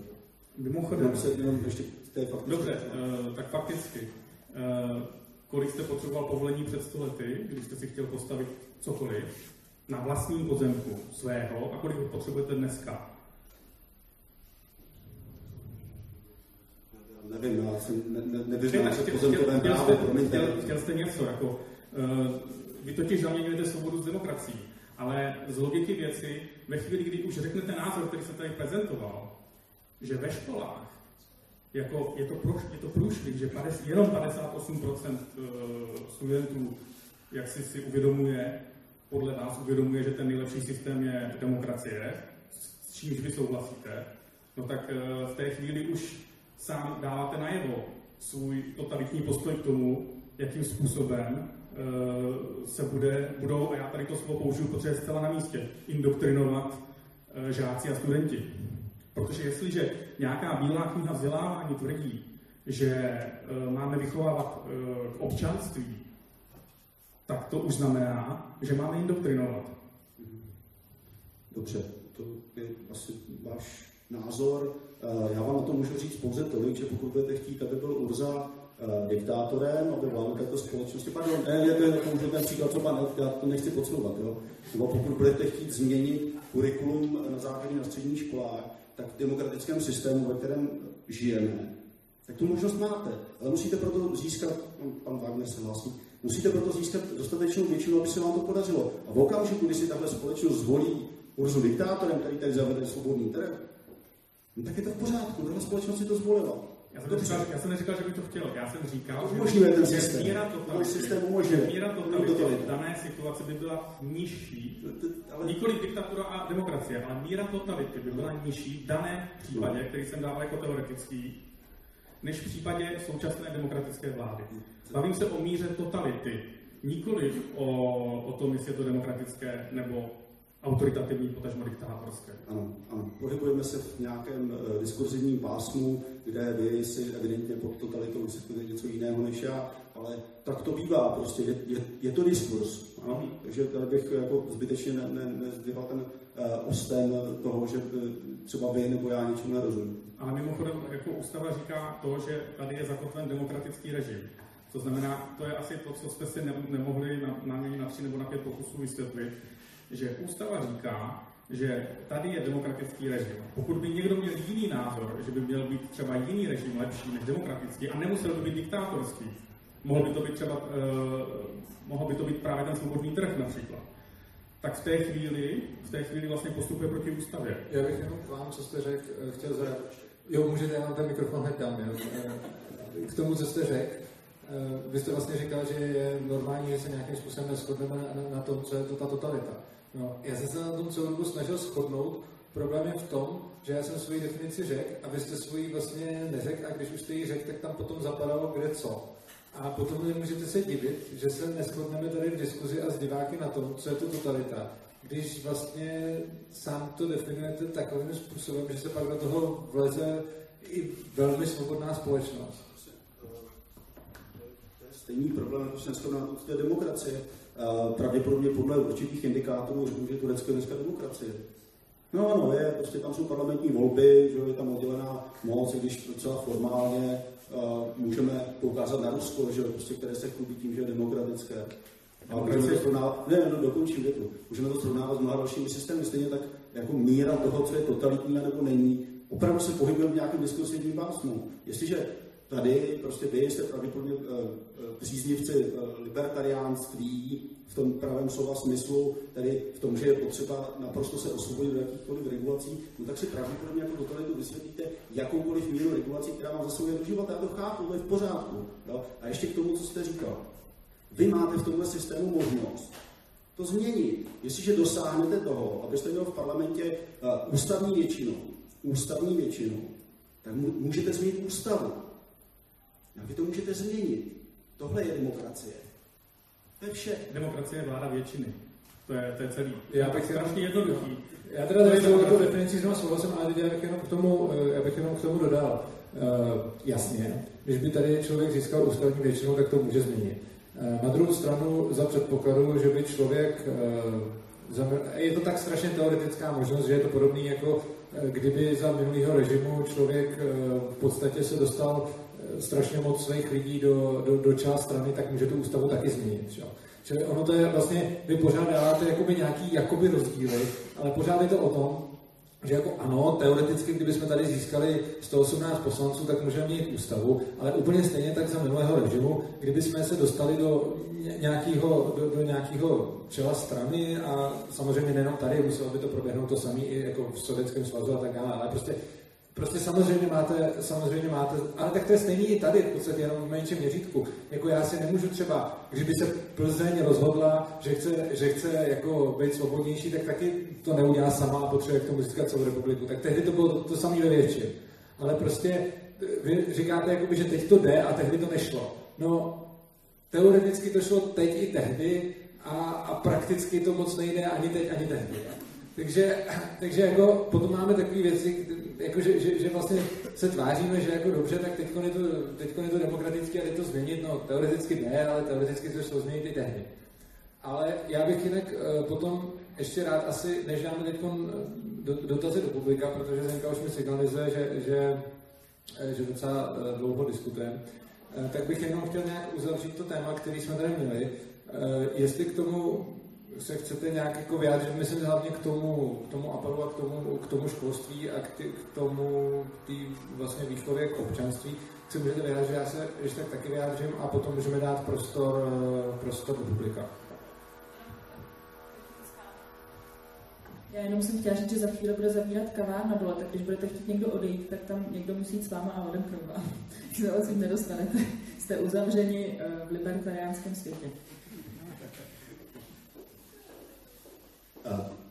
Já vlastně budu se sumarizoval to, co už eh, tady zaznělo a co jsem se snažil nějakým způsobem obhájit. Eh, demokracie jako taková znamená pluralitu. Eh, pokud chceme reprodukovat demokracii v tom nejlepším slova smyslu a nevidím v České ústavě žádný zásadní problém k tomu, aby to tak nebylo, tak musíme reprodukovat pluralitu. Pokud budeme reprodukovat pluralitu, pak se může stát, že ti lidé, kteří nabidou toho vědomí, že prostě je lepší, je osvobodit se od všech regulací, osvobodit se od jakéhokoliv náznaku totality, tak jak to definujete vy, nikoliv já, myslím tady e, řečníky, no tak v tom okamžiku je možné v tomhle systému toho dosáhnout. Já v tom okamžiku mě nezbyde nic jiného, než si to smířit, anebo prostě si najít nějaké jiné uh, místo k životu. To je v pořádku, to je v pořádku. Tohle znamená demokracie. A nemám na mysli nic jiného při reprodukci demokracie, než to, aby důraz byl na pluralitu a na to, aby každý měl možnost skutečně se vybrat stejně jako vy nebo vy, podle toho, co si myslí, že pro jeho život a pro, pro jeho život, pro jeho okolí a pro společnost, ve které žije, to nejlepší. To je vše. No, já bych na závěr rád řekl, že vlastně ten hlavní problém, a to na co se snažím poukázat eh, v celé této diskuzi a to, co vlastně jsem viděl už za problém, eh, když pan Kartous psal ty články a, a mluvil do DVTV, tak spatřuju v tom, že vlastně obecně, když se nějaký totalitní systém replikuje eh, tím, že sám sebe indoktrinuje do hlav studentů skrze školský systém, tak je vnímám jako veskrze, veskrze špatné. Na druhou stranu u té demokracie, jenom proto, že mnoho z nás demokracií souhlasí, a to osobně si myslím především proto, že jim právě byla indoktrinována skrz ten, skrz ten eh, školský systém, tak eh, vzhledem k tomu, že ti lidé s demokracií souhlasí, tak to samé chování, když to samé dělá ten školský systém, tak předtím zavírají oči. A v podstatě dokonce ho ještě kritizují za to, že to dělá málo. Takže potom se můžeme jako ve veřejném prostoru a v médiích doslechnout, že je vlastně hrozný, že náš systém málo replikuje sám sebe do hlav studentů, což mi přijde samo o sobě trošičku absurdní, zejména v momentě, kdy vlastně nejsme schopni nějakým způsobem objektivizovat rozdíly a vůbec se domluvit v definici mm, mezi, mezi tím, proč vlastně tohle ano a to předtím ne, krom toho, že se nám něco líbí. Já jako rozhodně nejsem zastáncem minulého režimu, já taky to, co tady máme teď, považuji za mnohem lepší, než to, co tady bylo před rokem 89. Ale myslím si, že to není v pořádku a že to vykazuje určité společné znaky a určitě není v pořádku kvůli těmto společným znakům to nějakým způsobem indoktrinovat. A úplně poslední věc, kterou chci říct, argument, komu se to nelíbí, může se odstěhovat, je na mého názoru naprosto falešný argument, protože v momentě, kdy tady někdo žije, má tady svůj pozemek a svoji, prostě, já nevím, dům, firmu, praxi, živobytí a podobně. A teď přijde stát a začne mu zasahovat do toho, jak to má dělat a jak to má provozovat. A my mu řekneme, jestli ti to nelíbí, tak běž tak se to principiálně v zásadě nějak neliší od toho, když si někde otevřete krámek, přijdou vám tam mafiáni, začnou po vás chtít výplní a tomu člověku bychom řekli, jestli se vám to nelíbí, tak běžte. Jo, prostě nemyslím si, že argument vůči bezpráví je, když se ti to nelíbí, tak běž. Protože v takovém případě bychom potom takhle mohli argumentovat v podstatě vůči čemukoliv. Takže to je asi od nás všechno a teď se můžete ptát z publika, kdo bude mít mikrofon, můžete pokládat otázky asi komu chcete, z nás dvou nebo oběma. Asi to vždycky uvaďte, koho se chcete zeptat, případně se obou. Já jsem chtěl jenom čtyři poznámky, já jsem Janek Wagner, ročník 56. Také ta první poznámka byla, že v tom nejvyšším zákoně v té ústavě nic o replikaci ústavy není. Jo, to samé, že nic takového není ani v těch rámcových dělacích programech té výchovy k občanství. To tam taky není. Jo, takže já si myslím, a pak na to navazuje další věc, pokud to chcete změnit, tak to dělejte těma demo, vašima demokratickými způsobama. Jako vaše strana 5% pro vzdělávání jako nějak vybouchla. Jo, takže ty apely jsou jako trošku falešní. No to ne, nemá, nemá tu, jo. Dneska mi do poblé. A pak mám poslední poznámku. Já celkem eh, ten eh, výzkum nepovažuji za zrovna moc korektní, to asi ne, ale myslím si, že ten výsledek je dobrý. Protože ta generace téměř mých vnuků jako tu stávající formu demokracie prostě hodnotí, tak je, jako nechtějí s ní mít nic moc společného. Jo, takže to je jenom ta poslední závěrečná poznámka, můžete se k tomu vyjádřit. Jo, tak já to asi zvládnu rychleji. E, za prvý, já si myslím, že kdyby to takhle skutečně bylo, tak ten výsledek by byl skutečně dobrý, ale právě z důvodu těch eh, metodologických přešlapů se obávám, že to takhle prostě není. A reálně tu demokracii prostě, jak ti studenti, tak ti dospělí chtějí mnohem víc, než ukazuje ten výzkum. A jedinou další věc, kterou jsem k tomu chtěl poznamenat, je, Eh, co se týče toho, že tam není eh, zmíněna ta replikace, aby jsme byli fér, ona tam skutečně není zmíněna přímo takhle ta replikace. Na druhou stranu jsou tam zmíněné věci, z kterých to jakoby vyplývá. Což znamená, že eh, já to teď tady u sebe nemám, bohužel, ale díval jsem se do toho, připravoval jsem se to na různé přednášky a jsou tam věci typu vnášet demokracii do života škol, vychovávat lidi, studenty k demokratickému občanství a tak podobně. Což sice tam není přímo řečeno, replikujeme systém, ale v podstatě je to tam popsáno jinými slovy. Takže si myslím, že ta replikace ne, nemyslím teď ústavu, ale v tom, v tom vzdělávacím plánu zahrnutá podle mě skutečně je, i když není popsána slovem replikace. Strana 5% vzdělávání není moje. Takže známý zakladatele neznamená, že jsem s tím nějakým způsobem spojen. Protože to je člověk, který je roztržitý a uvedeme jméno na stránky bez mého souhlasu, neznamená, že to strana je moje, že s nějakým způsobem spojuju tolik eh, k tomu, eh, co jste tady uvedl. Máme-li nějakou ústavu, nějaký ústavní pořádek, předpokládá se per se, že na základě toho bude probíhat výchova občanství, tak to je. To musíte nutně zmiňovat v rámci kurikulárních dokumentů, aby to tam bylo explicité uvedeno, No to snad nemyslíte vážně. Myslíte? Dobře. A, a dobře, dobře. rámcové vzdělávací programy, jak víte, mimochodem probíhají ty transformace, nebo zkuste navrhnout. Nebo, nebo to výjmout. Teda. A co se týká toho, toho těch výzkumů, o kterých tady mluvíte, no, tvrdit, že to reálně je jinak, tak to vyžaduje, abyste k tomu předložili nějaký minimálně jiný výzkum, ve kterém metodicky lépe položíte otázky a lépe ho zpracujete. A do té doby se domnívám, že to je tvrzení, které je vlastně postaveno na, na vodě. Tak zkuste. Já jenom to úplně není postaveno na vodě. Je, je prostě postaveno na tom, že vy tvrdíte, že pouze 58% si myslí, že demokracie je lepší než jiný způsob vlády. Problém je, že e, z těch zbývajících 42% si to nějací lidé mohou myslet taky, protože ty otázky jsou položeny tak, že to nevylučují.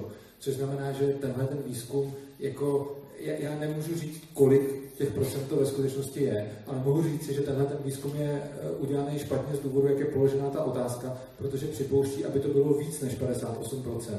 On to připouští, i kdyby všichni respondenti odpověděli popravdě, tak připouští, že více než 58% z nich si myslí, že demokracie je nejlepší systém vlády, což znamená, že vyvodit z toho výzkumu tvrzení, že pouze 58% si myslí toto, je, je prostě špatný závěr. To, to logicky nedává smysl, protože ono to říká, že minimálně 58% si myslí. Ten výzkum neříká, že pouze 58, on říká minimálně 58. Čili ta, eh, ta eh, interpretace kterou z toho provádíte, je prostě milná čistě na základě, to, to, to nepotřebuji k tomu dělat výzkum, to je prostě čistě na základě aplikace výrokové logiky na tyhle ty věty.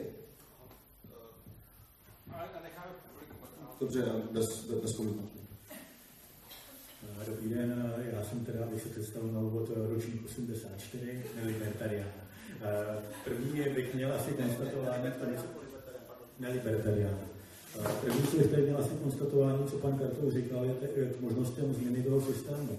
Já jako právník se můžu říct, tak vlastně eh, změna systému, tedy jak z komunistického režimu na demokratický, v řadě případů probíhala podle pravidel toho komunistického režimu eh, víceméně formálně v pořádku tam uh, jakoby často docházelo k tomu, že opravdu v rámci toho systému uh, pod nějakým uh, tlakem veřejnosti, přesně protože už ten systém nebyl udržitelný, sami komunističní poslanci hlasovali pro Havla, pro zváněk vedoucí úlohy komunistické strany a tak dále. Druhá poznámka je, že tady máme článek 9 ústavy, který tvrdí, že uh, změny demok- podstatných náležitostí demokratického právního státu jsou nepřípustné, co, což teda by bylo asi tady fér zmínit, tuhle tu věc. A poslední ohledně dělby moci, máme tady třeba zemi jako Švýcarsko, kde neplatí dělba moci na tři moci, ale je tam fakticky vláda schromáždění, teda jakoby tak, že tam to trojí dělení není. A teďka už bych se teda konečně dostal do dotazu. A to, to je, co si myslíte, řekněme, o nezamýšlených důsledcích té, řekněme, indoktrinace nebo vštěpování něčeho studentům, protože jako všichni víme, že za toho minulého režimu asi jako dost lidí si to nemyslelo prostě. A často to bylo takový to i třeba v rámci těch domácností, jako jo, tohle je pravda, ale hlavně to teda jako neříkají ve škole, ale vlastně jako by už tomu moc lidí ke konci možná v 50. letech ještě docela dostali, v 80. už tomu moc nevěřili. A jako i dneska ta výchova k občanství, jako nějak, jestli když to přežiju nějaká protivná účast v demokracii, jako by neznechutí těm lidem možná víc, než jako kdyby, kdyby to bylo neutrálně představené. Co se týká eh, přechodu od eh, komunistického či socialistického systému eh, k tomu, co máme dnes, no tak sám dobře víte, že nešlo jenom o právní proces. Ne, tam šlo o nějakou... Ne, se o té možnosti změny, že samozřejmě jo, prostě ale... jako je formálně právně i podle těch pravidel toho režimu to jde nějakým způsobem. A často se to dělo. Jasně v Rumunsku třeba ne, ale... Muselo se lecos, lecos se muselo změnit z právního hlediska. Jo? Ale ten důvod nebyl takový, že se někdo tady uvnitř rozhodl, že, jo, prostě, že to změníme. Ten, ten tlak, že jo, který byl, byl zvenčí, že jo, prostě tak prostě opadl. Ten, celý ten komplex, že jo, prostě východ, středovýchod, východ evropský se prostě rozpadl. A to, bylo, to byla ta hlavní příčina, proč těm změnám docházelo. Že následně dochází k, jako ke změnám v právním, právním řádu, jo, to je pochopitelné, to je nutné, jo, ale prostě to si myslím, že nějak jako ne, ne, ne, nedefinuje to, o čem jsme se tady bavili. A co se týká té, té výchovy k občanství, já vůbec, znovu opakuju, já vůbec nepléduju za to, aby bylo víc hodin občanské výchovy nebo základu společenských věd. Já se domnívám, že studenti měli být kladeny, měli kladeny nebo postaveni před uh, otázky a úkoly, které by si měli sami vyřešit na základě toho, co ten demokratický systém považuje za, za správné řešení. Jo, prostě to jako uh, nutně nemusí každý dojít k tomu, že vlastně to je ten, uh, to demokratické řešení je to nejlepší. Jo? Ale bylo, mělo, mělo by docházet k tomu, že ať už je to matematika, kde bych hrozně rád, aby studenti rozebírali uh, detaily že, prostě, uh, volebního systému, jo? prostě tak, jak uh, tak aby věděli, jakým způsobem že prostě se ta zastupitelská demokracie rodí, aby, ať je to biologie, že prostě by byla uh, zakotvena nějaká antropologická konstanta člověka, protože naše společnost se neřídí pouze na základě našich přání rozvodu té společnosti 20. století, ale my prostě v sobě máme že jo, prostě nějakou společenskou strukturu, nějakou hierarchii, která evidentně, když se podíváme na, já nevím, na, na, na primáty, že jo, prostě tak ona to v celku jako, že jo, prostě supluje, akorát je to mnohem složitější a, a je tam mnohem více racionalizace. No, já si nemyslím, že je nutné přidávat nějakou větší míru občanství, spíš pochopit ty principy, na základě kterých, na, na základě kterých se jako společnost organizuje. Pak jste měl ještě jednu, uh, jednu jsem to kostování hodně, co teď dělal, bych mohl v rámci Švýcarska. Jo, jo, já jsem, Švýcarsko jsem zmiňoval, já osobně jsem skutečně příznivcem větší míry uh, prvků přímé demokracie. A já se nevím o přímé demokracii, já se bavím o tom, že tam není z hlediska eh, moci zákonodárné a, a výkonné postavení to, že by na sobě byly nezávislé, ale vlastně vláda je tam v podstatě ještě zjednoduším orgánem parlamentu. Dobře, děkuji za tu poznámku já jsem se snažil třeba právě ten švýcarský systém jak trochu lépe, lépe poznat a zjistil jsem, že to skutečně je otázka nějaké dvousetleté, dvousetletého vývoje.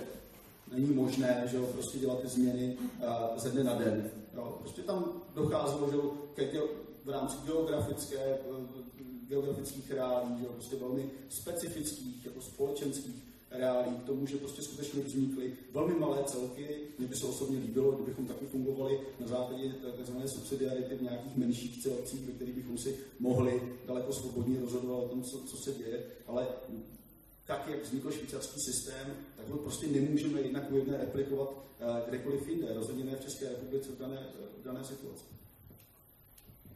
Jo, já jsem omlouvám, že trošku zajímá, aby se dostalo, dostalo na, na, na, víc, na, na víc lidí. Já to zkusím eh, v krátkosti. Eh, mluvil jste právě o tom, eh, o té ústavě, o tom přechodu z komunistického režimu a v zásadě je to něco podobného tomu, co jsem se tady snažil říct, že prostě ten rozdíl, že dneska to jde jako nějak změnit a předtím to změnit nešlo, je podle mě jako iluzorní, protože přesně v obou těch režimech to teoreticky změnit jde a v praxi se to nemění. A potom ta druhá věc, jak jste říkal o těch nechtěných následcích indoktrinace, tak eh, tam si právě myslím, že ano, myslím si, že k těm následkům dochází a nejenom k těm, k těm nechtěným. Eh, myslím si, že ten obrovský problém je, je, je v tom, že lidé momentálně třeba tu demokracii často považují jako ze synonymum ke svobodě nebo k dobru, eh, což už podle mě úplně jako odchází od, od, od smyslu toho termínu jako demokracie je prostě vláda většiny. Pokud se většina rozhodne, že nechce žít ve svobodné společnosti, je to demokratické rozhodnutí, ale nerovná se to svobodě. A stejně tak už vůbec se to nemusí rovnat dobru, protože eh, prostě ta většina může udělat, může udělat špatné rozhodnutí. Takže si myslím, že obrovský negativní dopad eh, této indoktrinace je, je v tom, že lidé tu demokracii vnímají už jako něco, něco jiného, než to, než to ve skutečnosti je. Takže to bych asi, asi moje odpověď a můžeme dát někam na jo. Já bych to rád eh, vrátil do 21. století, tuhle tu debatu. A rád bych od vás slyšel něco o dětech.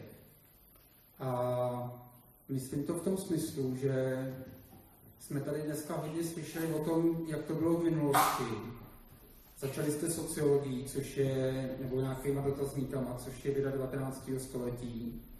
Pak jste se hodně bavili o politologii, což je věda 19. století.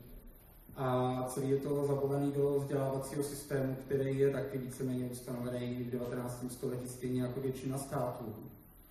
A tyhle ty diskurzy, všechno to, o čem jsme se bavili, je diskurzivní, i věda je diskurzivní, nemá smysl si myslet, že věda není diskurzivní a že jsou nějaký fakta.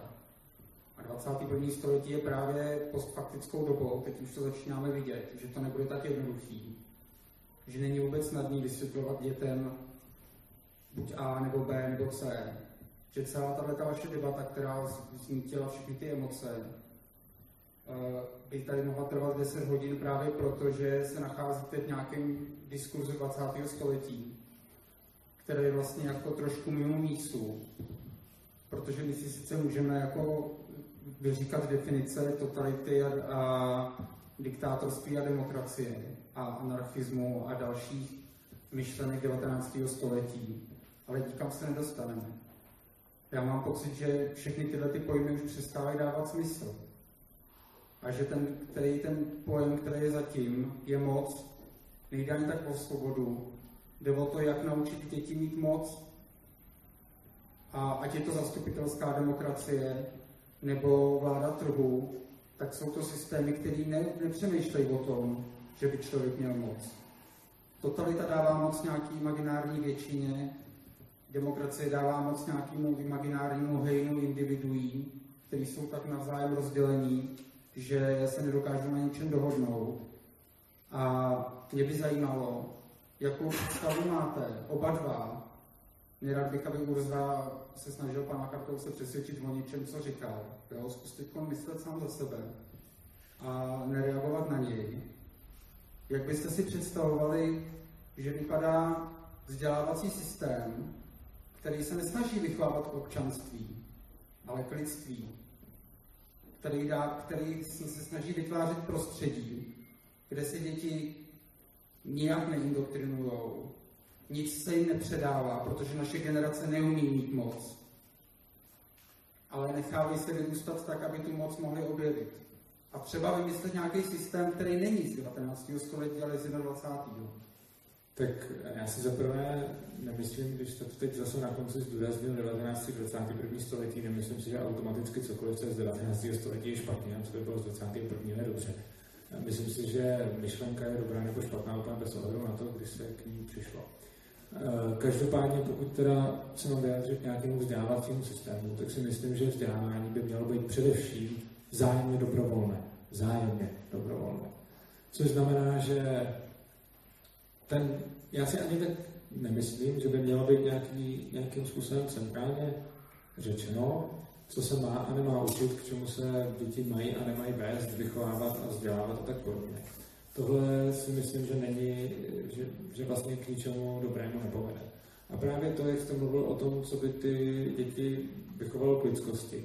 Nemyslím si, že existuje systém, který by jim nic nepředával, jak jste říkal, což znamená, že by jsme prostě těm dětem nepředávali nic. To podle mě není vůbec možné. Protože už tím, že rodič má nějaký názor a žije, a to dítě se na něj dívá, tak ten názor od něj získává. Takže není možné nepředávat nic, to, to, to nejde. Ale myslím si, že řešením tím správným není uh, nějak se všichni společně centrálně dohodnout, respektive všichni se stejně nikdy nedohodnou, takže buď přehlasovat nebo donutit menšinu k tomu, aby akceptovala to, co chce většina. A potom to centrálně se snažit předávat všem. Tohle myslím úplně špatně.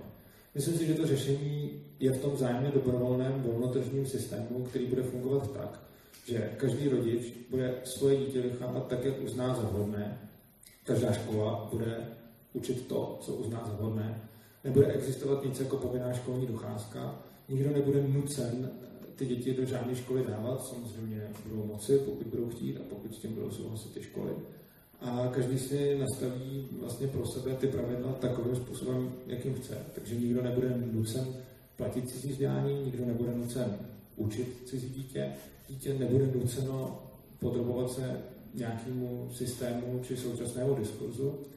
A výsledkem toho bude, krom toho lidství, které jste zmiňoval, především to, že dětem sice budou neustále předávány hodnoty, ale nebude to tak, že ten, kdo je zrovna u moci, si vybere, jaké hodnoty budou všem předávány. Ale bude to tak, že každý rodič, škola, okolí bude předávat těm dětem ty hodnoty, které má, ty hodnoty, které to dítě kolem sebe vidí, což je ostatně naprosto přirozené a vždycky to tak bylo. A nebude od nikud z hůry nakázáno, co musí dělat. Takže žádná výchova k občanství, ale ani výchova proti občanství.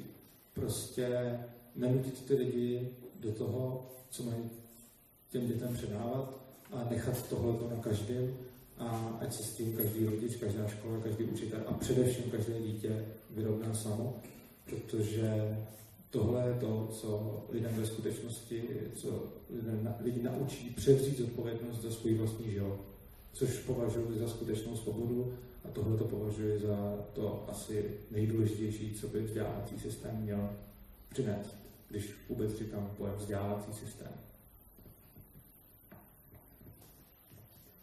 Děkuji. My se určitě shodneme na tom, že není možné vytvořit systém, který by eh, nevytvářel nějaký imprint. Prostě to, to není možné. Prostě naše, uh, naše ustrojení, naše mentální ustrojení skutečně závislé na tom, že máme okolo sebe nějaké okolí. Zkuste ho odejmout úplně, máte tady uh, efekt vlčích dětí. Zkuste vsadit malé dítě, že, které ne, neumí ještě v podstatě nic, nemá schopnost rozvíjet svoje, svoje, svoje schopnosti, jako svůj potenciál, nerozvine. To je, to je problém. Jako, nemůžeme takový systém, který tady se tady naprosto se shodneme. Já se dokonce shoduju s tím, a to není žádný překvapení, že by lidé měli možnost své děti vychovávat a vzdělávat podle svého nejlepšího vědomí a svědomí. Problém nastává v okamžiku, ten rodič toho není schopen.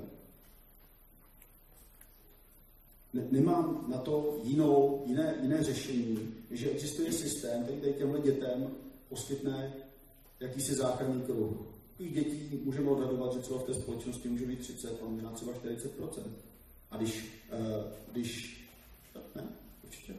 Ne, na základě čeho? Na základě čeho? Na základě toho, že ti lidé toho nejsou schopni. A vy víte, kdo je schopen? Jak vy poznáte, kdo je schopen vychovávat? Jistě, takže člověk, který není schopen se sám eh, ekonomicky o sebe postarat, řekněme, že je drogově závislý, nejeví o své děti žádný zájem, tak je pravděpodobně tím, kdo je schopen vychovávat své děti? Je to, je to takový člověk? To jsem neřekl, a těch není 30-40%. Já jsem se zeptal, jak vy chcete poznat, kdo je a není schopen vychovávat své děti. To je, to je, příklad, to je příklad takového rodiče. Ale to samozřejmě může variovat, ta míra schopnosti může variovat, to není prostě jednoznačně daná. Není jednoznačně daná. Posouditelná. No, posouditelná samozřejmě je, posouditelná je ale později, až v okamžiku, kdy ten člověk se dostane do dospělého věku a, a ukáže si, jestli je schopen nebo není schopen se sám o sebe postarat, nebo není se sám, sám schopen o sebe postarat. Ale to je prostě jedna z věcí, no, které tady padly. A, a systém, který vede k lidskosti, no, e, já se domnívám, že e, ta moc je, e, je, je semanticky velice, velice široký pojem. Jestliže máme mít moc, mít schopni mít moc sami nad sebou, získat je sami nad sebou, tak to zároveň implikuje, že nějaká koncentrace moci. Nejsme jenom individua, žijí prostě eh, vedle sebe. My to moc nějakým způsobem koncentrujeme. A to se v té společnosti děje. A já teď nejsem schopen posoudit, eh, do jaké míry vy chcete jako úplně odbourat ty systémové záležitosti, protože společnost se nějakým způsobem strukturuje, že se skutečně moc koncentruje, to, což můžeme vidět v podstatě v jakýchkoliv uh, společnostech, že se nějakým způsobem hierarchizuje, od toho, oddělit to od toho vzdělávání v těch školách. Jako to, to, že to při, přijetí, přijetí toho, že společnost nějakým způsobem nějakým způsobem se strukturuje, se, se domnívám, že, že, že je nutná, aniž bych chtěl někoho indoktrinovat. Prostě eh, těch modelů je samozřejmě více, jo, ale pořád se zdá, že ten model, který, eh, který, kterým se říká demokracie, je skutečně tím eh, nejlepším z těch nejhorších. Já na to budu jenom reagovat, abych to dokončil. Já samozřejmě nechci vytvářet moc jenom v těch lidech. Já jsem si vědomý toho, že ta moc potom emerguje na nějakých větších celcích ale nemyslím si, že to jsou jenom ty teorie z toho 19. století, že je docela možný v dnešním světě očekávat, že děti, které by měly dostatek moci v sebe sama, eh, by dokázaly vytvořit nějaký jiný systém, než založený na teoriích eh, počátku 19. století. To jsem tím chtěl říct.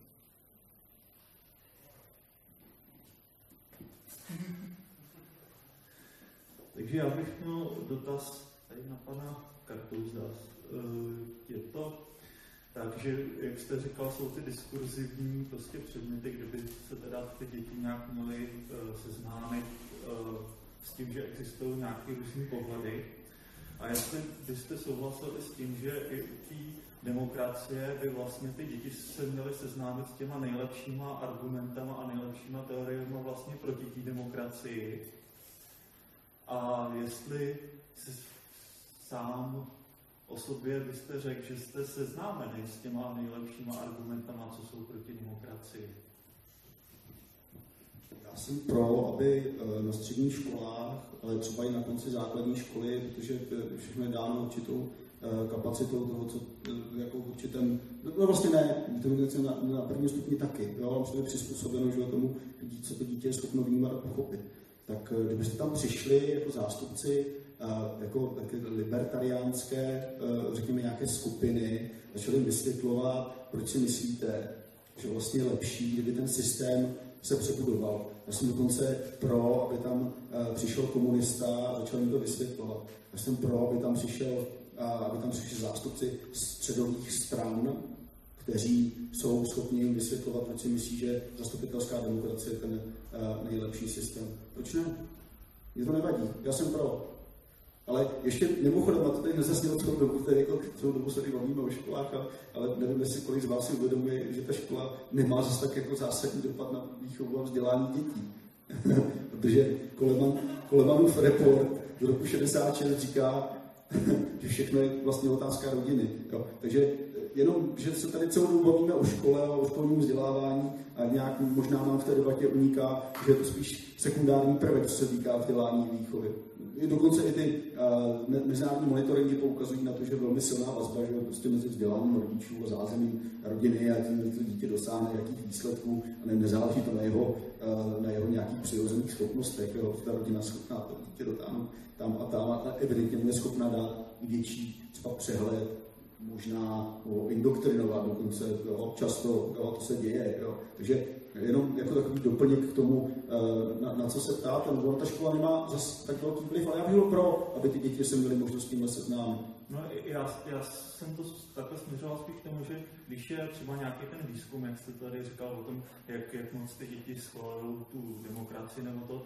jako, že by bylo dobrý v tom výzkumu vědět, jestli tu demokracii schvalují, i když znají prostě ty nějaký ty nejlepší argumenty proti straně, protože jestli to schvalují, aniž by ty argumenty jako proti té demokracii znali, tak to je právě známka jako té indoktrinace spíš, kterou, kterou tady jako mluvil Urza a potom ještě jste teda ne, nějak se spíš vyhnul té druhé části, jestli vy sám jako v průběhu svého školského vzdělání jste se měl možnost jako seznámit s nějakýma těma teoriemi, jako, který tu demokracii nějak jako výrazně kritizují. Velmi, velmi okrajově. S tím jsem měl možnost seznámit se až v dalším průběhu, jsme na vysoké škole nebo v rámci svého dalšího prostě osobního vzdělávání. A vás je to jak, se zeptám? Vy jste se seznámil s tím nejlepším možným vy, vy víte, co je to nejlepší možné? Nebo vy jste se s tím nějak seznámil? A ve škole nebo mimo školu? Já, já bych řekl, že všechny že uh, jsem se měl možnost s nějakými jakoby, teoriemi, které třeba obhajují monarchii a jako jsem si řekl, takže, že to je prostě chytrý argument a nikde jako na něj nebylo prostě odpovězeno v rámci nějaký tý školní výchovy jsem se samozřejmě seznámil teprve až jako v nějakém pozdějším životě, když jsem si tyhle ty témata začal studovat sám. Samozřejmě jako neřekl bych o svý školní zkušenosti, jakože by mi dala a i naopak i s tím jako nějakým nejlepším argumentem, který je pro demokracii, jsem se taky neseznámil ve škole, takže to jako ta, ta úroveň té školské výuky je samozřejmě dost mizerná, jo, ale... Takže vás to nedeterminovalo nějak, teda ve vašem jako rozhodování následně? No, škola, škola mě determinovala v tom, že když bylo referendum o Evropské unii, tak jsem hlasoval pro. A teď už bych samozřejmě hlasoval daleko, daleko radši proti. takže to, to byla jedna, jedna taková věc, kde si myslím, jako, že mě ta škola ovlivnila tím směrem, který si teď myslím, jako byl úplně negativní, ale tak to je, to je, to je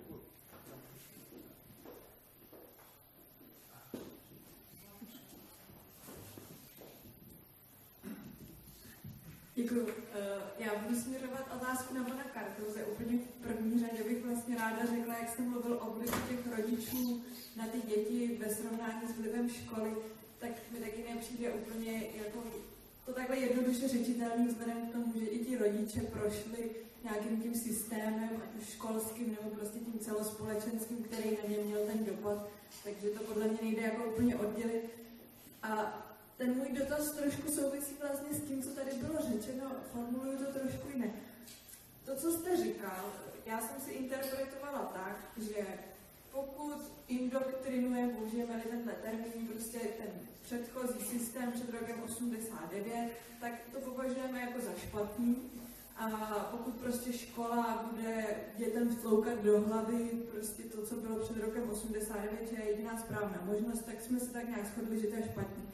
V současné chvíli, když máme demokratický systém, tak jsem to pochopila tak, a Urza to tady označil za jakousi výjimku, tak v tomhle případě vlastně to úplně nemůžeme srovnávat s tou indoktrizací před rokem 89, protože ta demokracie v tom svým jakoby pravým slova smyslu obsahuje něco natolik odlišného, že to není to jako ta totalita, a proto jakoby ta demokracie v sobě nese to oprávnění ji prosazovat i v tom školním systému a je to, jakoby interpretuju to tak, jak jste to myslel? Znovu. Eh, demokracie, tak jak je vtělena do ústavy, předpokládá pluralitu názorů, smýšlení, náboženství, přesvědčení. No, dobře. To je, to je, to je podstata eh, demokratického přístupu. Jestliže ve školách chcete reprodukovat demokracii, tak musíte tohle umožnit. Musíte umožnit pluralitu. A jak jsem uvedl na tom příkladu, jak jsme, se tady bavili uh, s pánem před chvílí, já bych byl určitě pro, aby žáci a studenti měli možnost se seznámit s, určitě, s celým spektrem přístupů, řekněme, si to omezíme jenom na, na, na, na systém uh, společenské vlády, tak celým spektrem systému společenské vlády.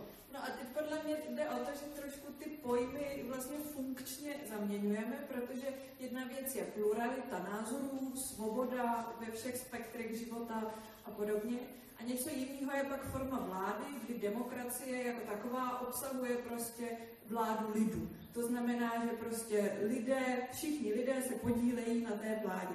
A teď jako by mě jde o to, jestli tu svobodu a tu pluralitu jakoby neabstrahovat od té demokracie a nepostavit ji jako naroveň jako výš, že prostě to jsou principy, které jako my se shodneme třeba jsou důležitý, ale nemyslím si, že jsou úplně nezbytně spjaty pouze s demokracií. A teď, abych se spíš dostala k tomu jádru dotazu. Říkali jste, že demokracie je vlastně nejlepší systém z těch nejhorších.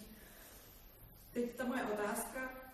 Kdybychom dali v škole tu možnost, tak jak to tady jakoby nabízel Urza, nezaujatě postavit totalitu na úplně stejnou úroveň, na stejnou laťku jako demokracii a pouze ty systémy vysvětlit se všema historickýma konsekvencemi plusy, mínusy, ale nevkládali bychom do toho ten náš současný pohled, že to je vlastně ten nejlepší možný systém, jestli by to nevedlo k tomu, že by se studenti měli možnost odprostit od toho, v čem my žijeme, kdy jsme vychováváni v tom, že demokracie je to nejlepší. A naopak by to nemohlo vést k tomu, že tím, že to mají opravdu možnost srovnat, tak by se ten systém mohl vyvíjet k lepšímu, protože právě jak jste řekl, je to nejlepší systém z těch nejhorších, ale podle mě hraje hroznou roli to, že my jsme uzavření v bublině, jsme od malička vychovávaní v rodině, ve škole, tom, že ta demokracie je to nejlepší, ale už nám to nikdo nepoloží na roveň s tou totalitou. A já nejsem samozřejmě zastáncem režimu před rokem 89, ale spíš mi jde o to, že vlastně to nikdo na tu roveň nepostavil a rovnou ta demokracie je vyzdvihovaná. A tak to pak zákonně podle mě musí dát k tomu, že o tom ty lidé nepřemýšlí a nemůže se to vyvíjet nějakému lepšímu směru. To jsme jenom krátce odpovím, ještě nějaký dotaz. A možná ta, celý ten nerozumění vyplývá z toho, že z toho pravděpodobně pro někoho vyplynulo, že já plénuju za to, aby škola reprodukovala uh, domnění, že ten systém, tak jak funguje teď, že to je nejlepší naplnění demokracie. No ne, mě jde o, o to, aby reprodukoval pouze ty principy, které jsem jednoznačně řekl. A to je pluralita názorů. A to přesně odpovídá tomu, co chcete. Ano, postavte vedle sebe totalitu, No, plusy, a, plusy a mínusy a postavte vedle sebe demokracii plusy a Pro mě to mínusy. totiž není úplně totéž, už i vzhledem k těm konsekvencím, který třeba jako pak demokracie sebou nese, kdy vlastně vláda lidů v podstatě znamená, že všichni lidé mohou rozhodovat o všem, bez ohledu na to, jak je co zajímá, čemu rozumí, jo, a jaký mají znalosti, a pak to vede k Jo, a to je pro mě jako jeden z takových negativních důsledků toho demokratického vládního systému. Jsou známá a popsaná, dávno pops- popsaná úskalí demokracie. Přesně jako je popsal Churchill.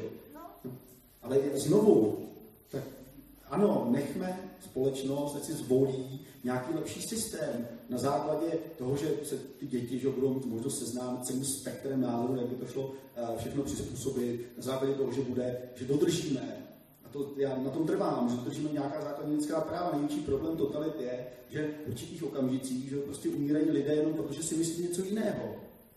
To je problém. To je velký problém. Přes ten církev to přenesete. A můžete proti tomu stavět, i kdybyste proti tomu postavila eh, jakýsi, eh, řekněme, ekonomický, že jo, prostě ekonomické pozitivum, které je naprosto jako v tom ohledu nesmyslné. Jo. No tak nemůžete, že jo, prostě tohle stavit proti, uh, proti lidskému životu, který byl zmařen na základě toho, že si někdo myslel něco jiného. Eh, Jenom já před dalším dotazem, eh, jenom velmi, eh, velmi krátkou poznámku. Eh, Ježiš, já jsem teď. Co, co jste říkal poslední? stavět uh, proti sobě, že prostě výhody v okamžiku, kdy totalita znamená, že někdo umírá, že na základě svého přesvědčení, že je, je zavražděn totalitou, že to, to byla úplně poslední věc. Ne, já se omlouvám, tak, tak, já jsem to. Tak možná tam bude s Eh, Jo, já bych jenom chtěla říct, že teda já jsem ročník 97 a právě jsem vyšla uh, gymnázium čtvrtletí a vy tady popisujete, že demokracie je tam postavená no, určitě nějak jako nějaký vzor v tom vzdělávání, ale u nás přesně ve výuce zůstalo to bylo tak, že všechny ty různé druhy byly vyjmenované přesně objektivně, tak jak to bylo a vyjmenované, dejme tomu, jak říkáte, plusy a mínusy a vůbec tam nebylo nějak v tom rovnítku, jak vy to takhle stavíte a každý si právě mohl vybrat. Nebo respektive vy tady říkáte, že se škola snaží o nějakou jako, uh, nevím, to říkat. To říkám asi spíš já, než pan Karpous, ne? No, to, to, to je právě spíš míření. Když se koukáte na ní, tak Eh, je to macha. spíš asi míření na vás, no, jenomže vy, vy, vy, dva, um, to asi jo. Ale že míříte trošku nějakou kritiku na, na středoškolský systém víceméně, ale tady moc nevíte, jak ten systém asi funguje, protože... Jo, uh, já už jsem si teď vzpomněl, co jsem chtěl říct předtím. Pak, hned pak odpovím.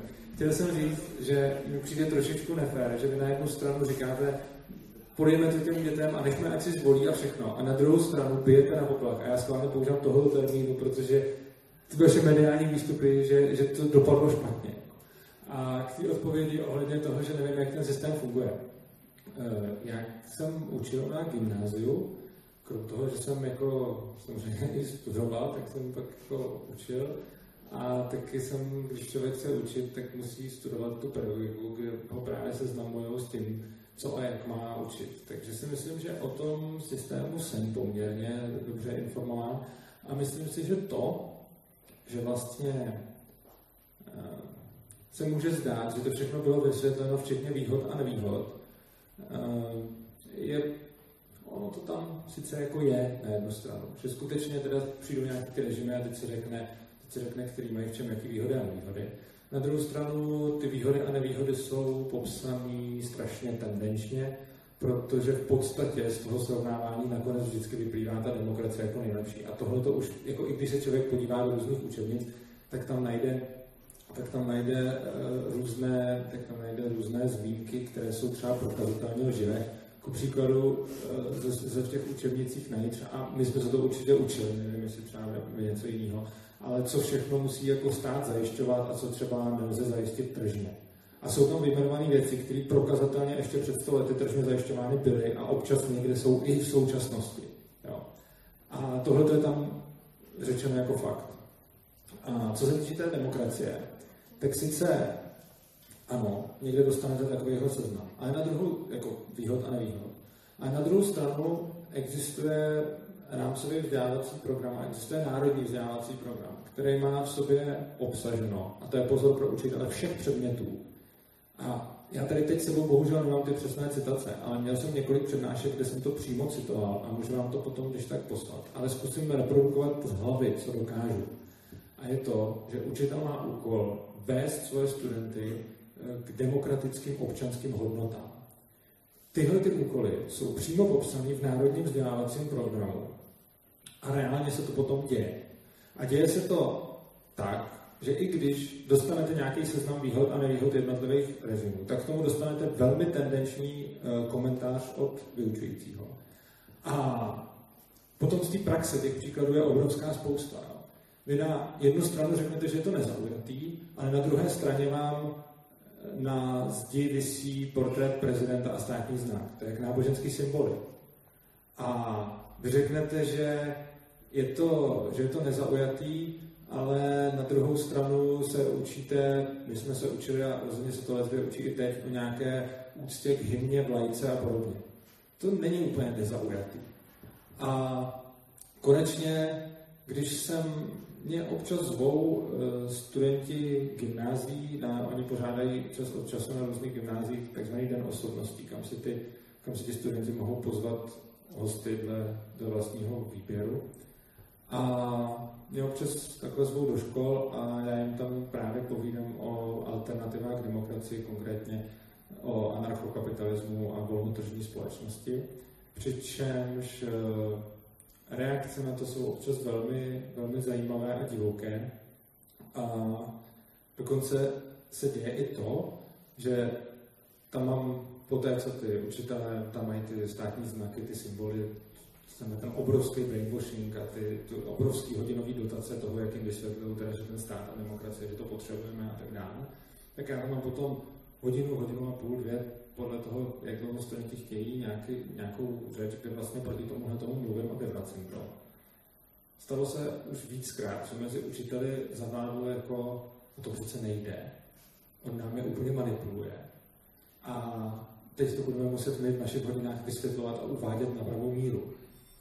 A kdyby skutečně platilo to, co říkáte, tedy že každý ten směr je tam nějakým způsobem vyváženě vysvětlen, pak by teda platilo, že budete v občanské výchově. Mimochodem už občanská výchova, jo, jméno toho předmětu.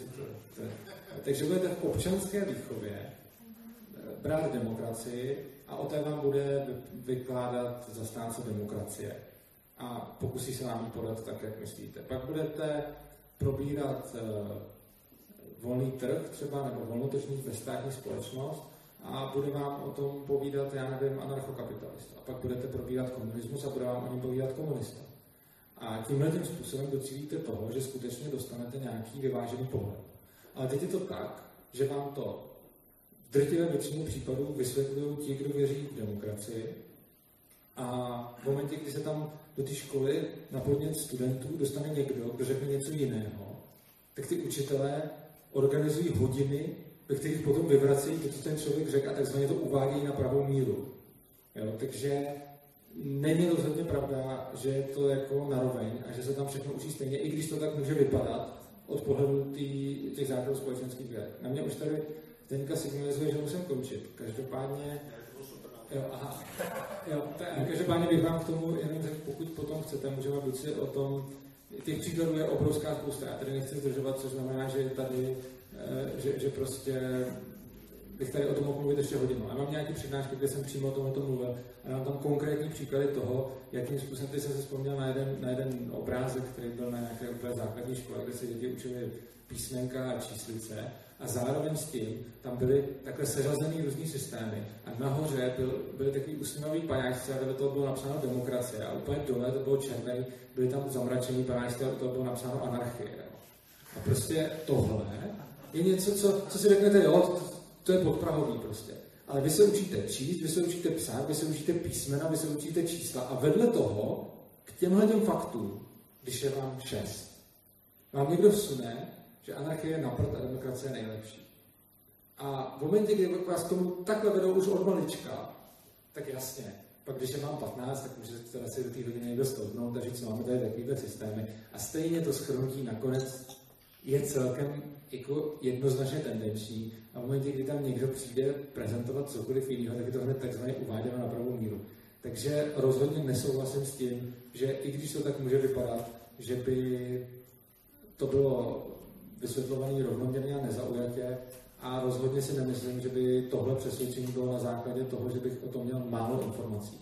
Já si naopak myslím, že o tom systému mám hodně informací, jednak protože se o něj strašně dlouho zabývám, jednak protože jsem byl jeho součástí ze strany jak studenta, tak i, tak i učitele. Takže myslím si, že o tom systému něco vím a myslím si, že o té nezaujatosti se v tomhle případě nedá mluvit. Já tady mám jenom malou technickou poznámku. Národní vzdělávací program nemáme. Ono jo, já v zákoně, ve školském zákoně od roku 2004 ministerstvo ještě nevypracovalo 13 let. Já, já, jsem mluvil, jo, pardon, já, já, já jsem mluvil o bílé knize. Jo, jasně, ale to, to, to, to je národní. Je, jenom tam ještě poznámka, ta struktura je taková, že máme rámcové vzdělací programy, tam je výchova k občanství, předměty nemáme. Jo, prostě nás, když vám někdo bude říkat, že eh, ve Finsku rušejí předměty, tak my jsme je zrušili před 12 lety. Jo, tak čistě omylem.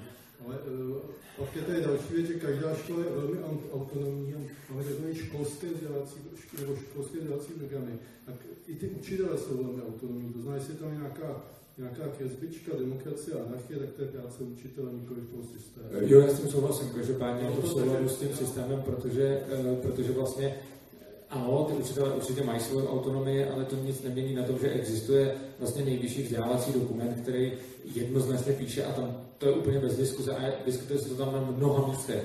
Jako ono stačí vzít ten dokument a dát se na ně jako search a, a podívat se na, na slovo demokracie. A když to takhle proskáčete ty výskyty toho slova, tak to, to není jako jedna zmínka.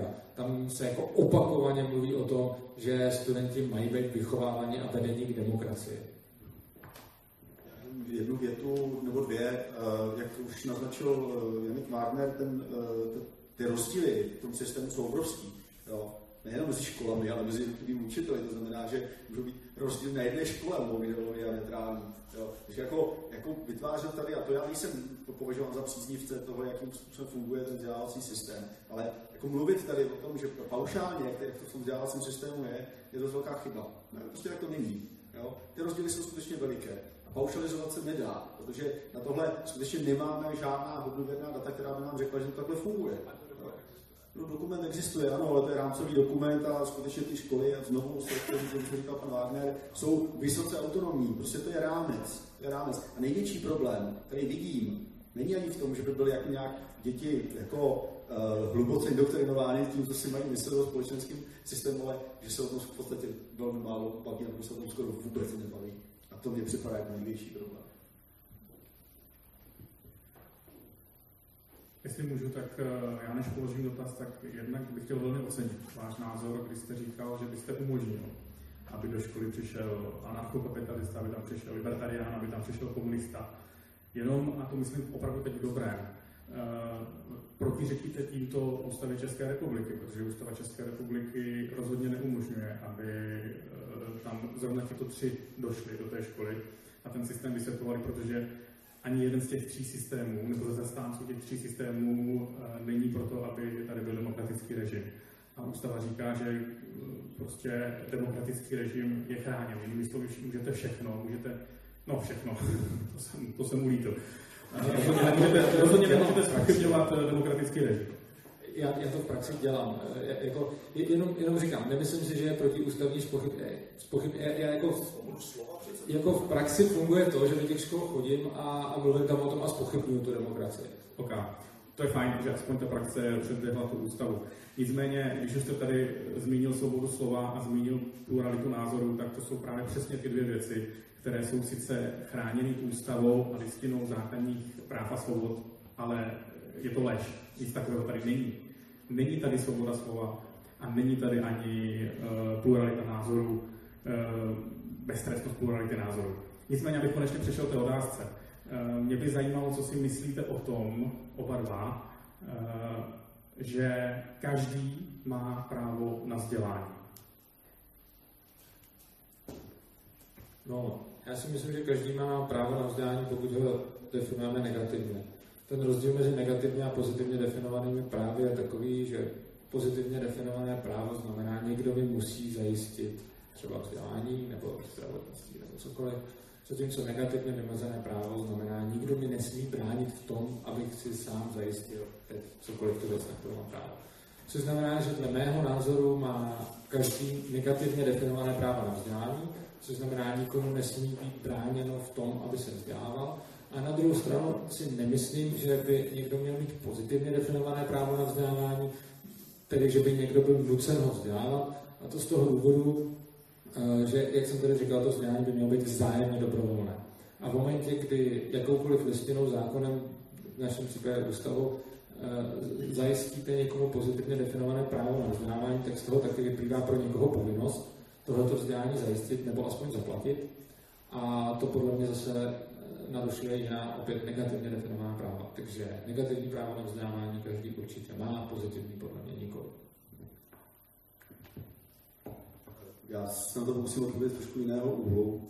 Eh, je velmi pravděpodobné, že člověk, který nenabíde ani základního vzdělání, a teď je jedno, jestli ho definujeme jako povinnost nebo jako možnost, no, pravděpodobně nebude schopen uh, se sociálně integrovat v téhle společnosti takové, jaká je takové, jaká je. A teď ne, nemyslím základní vzdělání v tom smyslu, jako definuje rámcový vzdělávací program pro základní vzdělávání, ale to, že umí číst, umí psát, má základy matematiky, má nějaké základní sociální dovednosti, má nějaké základní komunikační dovednosti, umí se orientovat v té společnosti, ve které žije.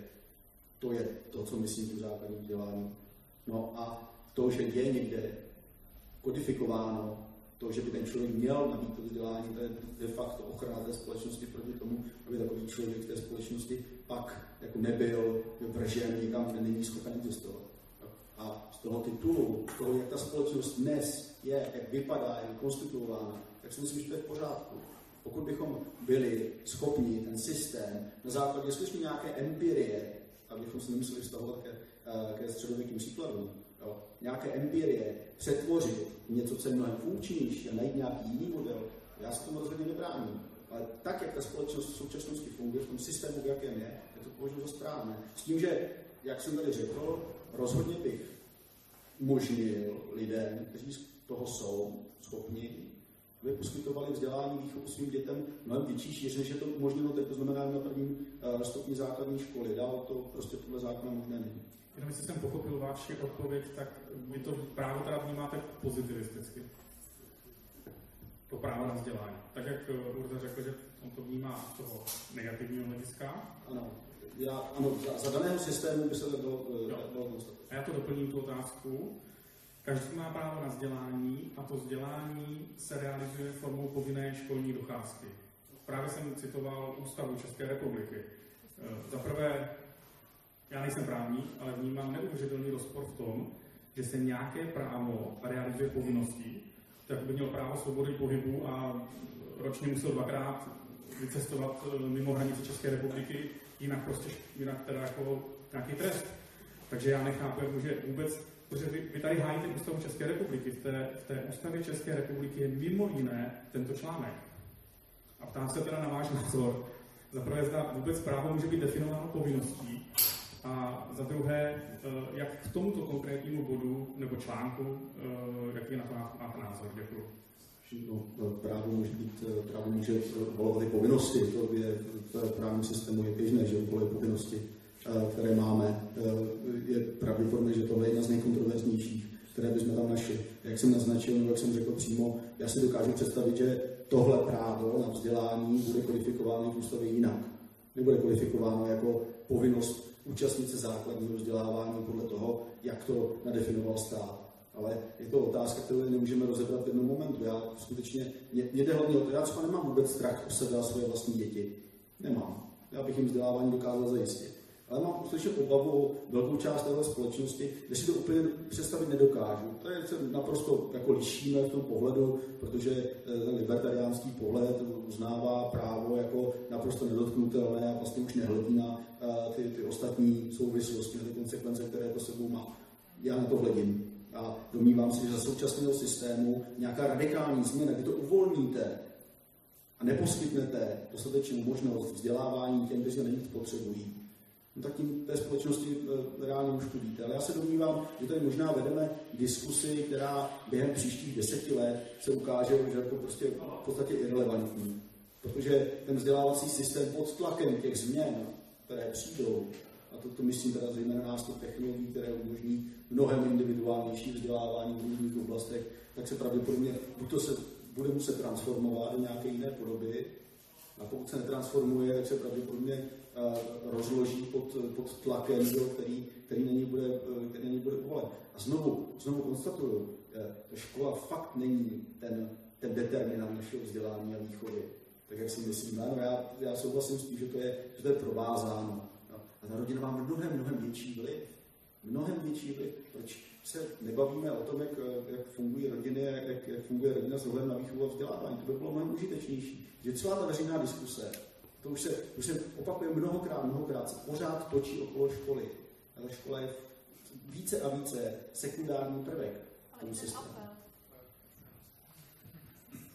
No tak moje odpověď na, na povinnou školní docházku je naprosto jasná, to považuji za zrůdnost, eh, zejména z toho důvodu, že opět pokud bychom se oprostili o těch eufemismů a krásných slov, do kterých je to zabaleno, tak povinná školní docházka v podstatě znamená, budete svoje dítě vychovávat a vyučovat tak, jak my určíme, my jako stát, nějací úředníci, a pokud nebudete, tak vám to dítě prostě uneseme. A tohle je realita, tohle je podle mě ta část té totality, která je hodně zásadní a hodně problematická. A reálně to, co se tady děje, je, že ačkoliv se to za různá hezká slova, tak je rodičům vyhrožováno násilím, únosem jejich dítěte. Což je podle mě strašný a nepřijatelný.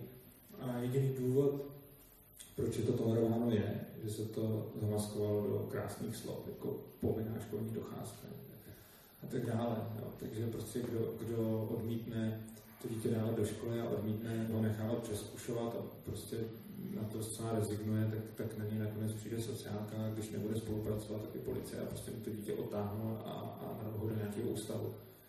To je, to je, co se týče, co se týče povinné školní docházky. A tady bych ještě rád zareagoval, protože už to řekl po druhý. Mě to absolutní a největší vrchol arogance, který si dovedu představit, je, když někdo řekne, já své dítě dokážu vychovat a někteří jiní ne, a ještě se uvedl jako 30 až 40 Jako, to je třetina. Ukažte mi tady sálu každého třetího, který nedokáže vychovávat svoje dítě. Prostě, no, no to není demagogie, to je dovedení do důsledku toho, co říkáte. Běžte na, není to reprezentativní vzorek, ale běžte na ulici, běžte kamkoliv a ukazujte mi takhle každého třetího. Já vás zavedu do míst, kde byste naopak jo. Počkejte, ano, samozřejmě jsou... Ano, samozřejmě jsou nějaká, ano, samozřejmě jsou nějaká místa, kde... Ne, já bych teda... Ano, je to... Jo, je to... Samozřejmě, ne, tak samozřejmě Samozřejmě existuje nějaký statistický vzorek a samozřejmě tohle není reprezentativní statistický vzorek. A samozřejmě, když půjdeme někam do nějakého geta, tak tam bude jiný statistický vzorek. Ale vy jste tady říkal něco o 30 až 40 procentech, což vychází tak asi na každého třetího. Dobře, nemusí to být každý třetí tady v sále, ani každý třetí v getu, ale je to každý třetí v republice. A mě by teda fakt zajímalo, podle jakého klíče byste tyhle ty lidi jako vybral. A, a hlavně, a hlavně mi prostě přijde jako úplný vrchol říct, já svoje děti vychovat dokážu, ale tady, tady, někdo, tady, tady každý třetí člověk, ano, i z těch get a podobně, každý třetí člověk nedokáže. To, to, to mi přijde jako, to je tak neuvěřitelný a do nebe volající sociální inženýrství a nadřazenost, že Jo, jo, protože ten důsledek toho je potom přesně tak, jako ten, koho vy, nebo nějaký úředník, nebo někdo označí, že teda neumí to dítě vychovat, tak tomu je potom vyhrožováno tím, že, že, mu, bude jako, že mu bude násilně odebráno. můžu jenom vložit krátkou poznámku, tohle je mimochodem největší, vy jste sám teďka uvedl argument proti, argument proti demokracii, že 40% lidí není schopný předat svým dětem jakýkoliv užitečný znalosti uh, pro život a už vůbec ne předat jim něco tak velkého, jako rozhodovat o své společnosti. Takže nevím, jedno si budete muset vybrat. Točíte na, na jednom čísle, které by bylo skutečně odhad vycucený z prstu, říkám to do kamery. Ale jde o to, když zrušíte povinnou školní docházku, tak zároveň zrušíte poslední elementární sociální záruku právě pro tyhle děti. A tak až to budete chtít udělat, tak napřed budete muset vymyslet ten systém, jakým je, jakým je zachytíte, co jim, co jim poskytnete. A ne se, to není arogance moje, to je naopak arogance vaše. To je arogance vaše, protože vy se o ně nezajímáte. Vám je to úplně jedno. Vám je to úplně jedno. Vám stačí říct, ne, nesmí se, vám stačí říct, že každý bude mít naprostou svobodu postarat se o výchovu a vzdělávání svých vlastních dětí. Jak se a... staráš ty? Ty jim tam chodíš do toho geta pomáhat? Prosím? No tady, tady tenhle stát redistribuje nějakým způsobem prostředky, možná špatně neukradli. Je, je, to, je to daňový systém. Krádež a zdanění je rozdíl, možná, že mezi anarcho, možná, že mezi anarchokapitalisty to máte jinak. Ale v tom případě pravděpodobně neuznáváte tenhle právní řád, ale to se s váma dá potom v tom případě dělat. Já nevím, jak to bude prostě. Tak, tak máte, ne, ne, určitě ne. Já, jak vám to vysvětlit, že? Jak vám to vysvětlit? To je těžké. Ale jenom bych dokončil. Jak vám vysvětlit, že, že daň zdanění a krádež je to samé? Já, no. já to sami nevím. Dobře. Jak vám to vysvětlit? No. Je, je tady snad zdanění dobrovolné? Zdanění je prostě součástí řádu. Že jo, prostě, tak no jako, ano, tak součástí tak ho, změňte, řádu. Tak ho změňte. Tak ho změňte. A nebo se snažte vytvořit tu společnost podle vašich představ, tak jak by mohla fungovat bez, bez redistribuce prostředků. A já se ptám, ale vraťte se k tomu, proč se bavíme o daní, bavíme se o povinné školní docházce. Já se ptám, když ji zrušíte, co nabídnete těm dětem? Jakým způsobem se o ně postaráte?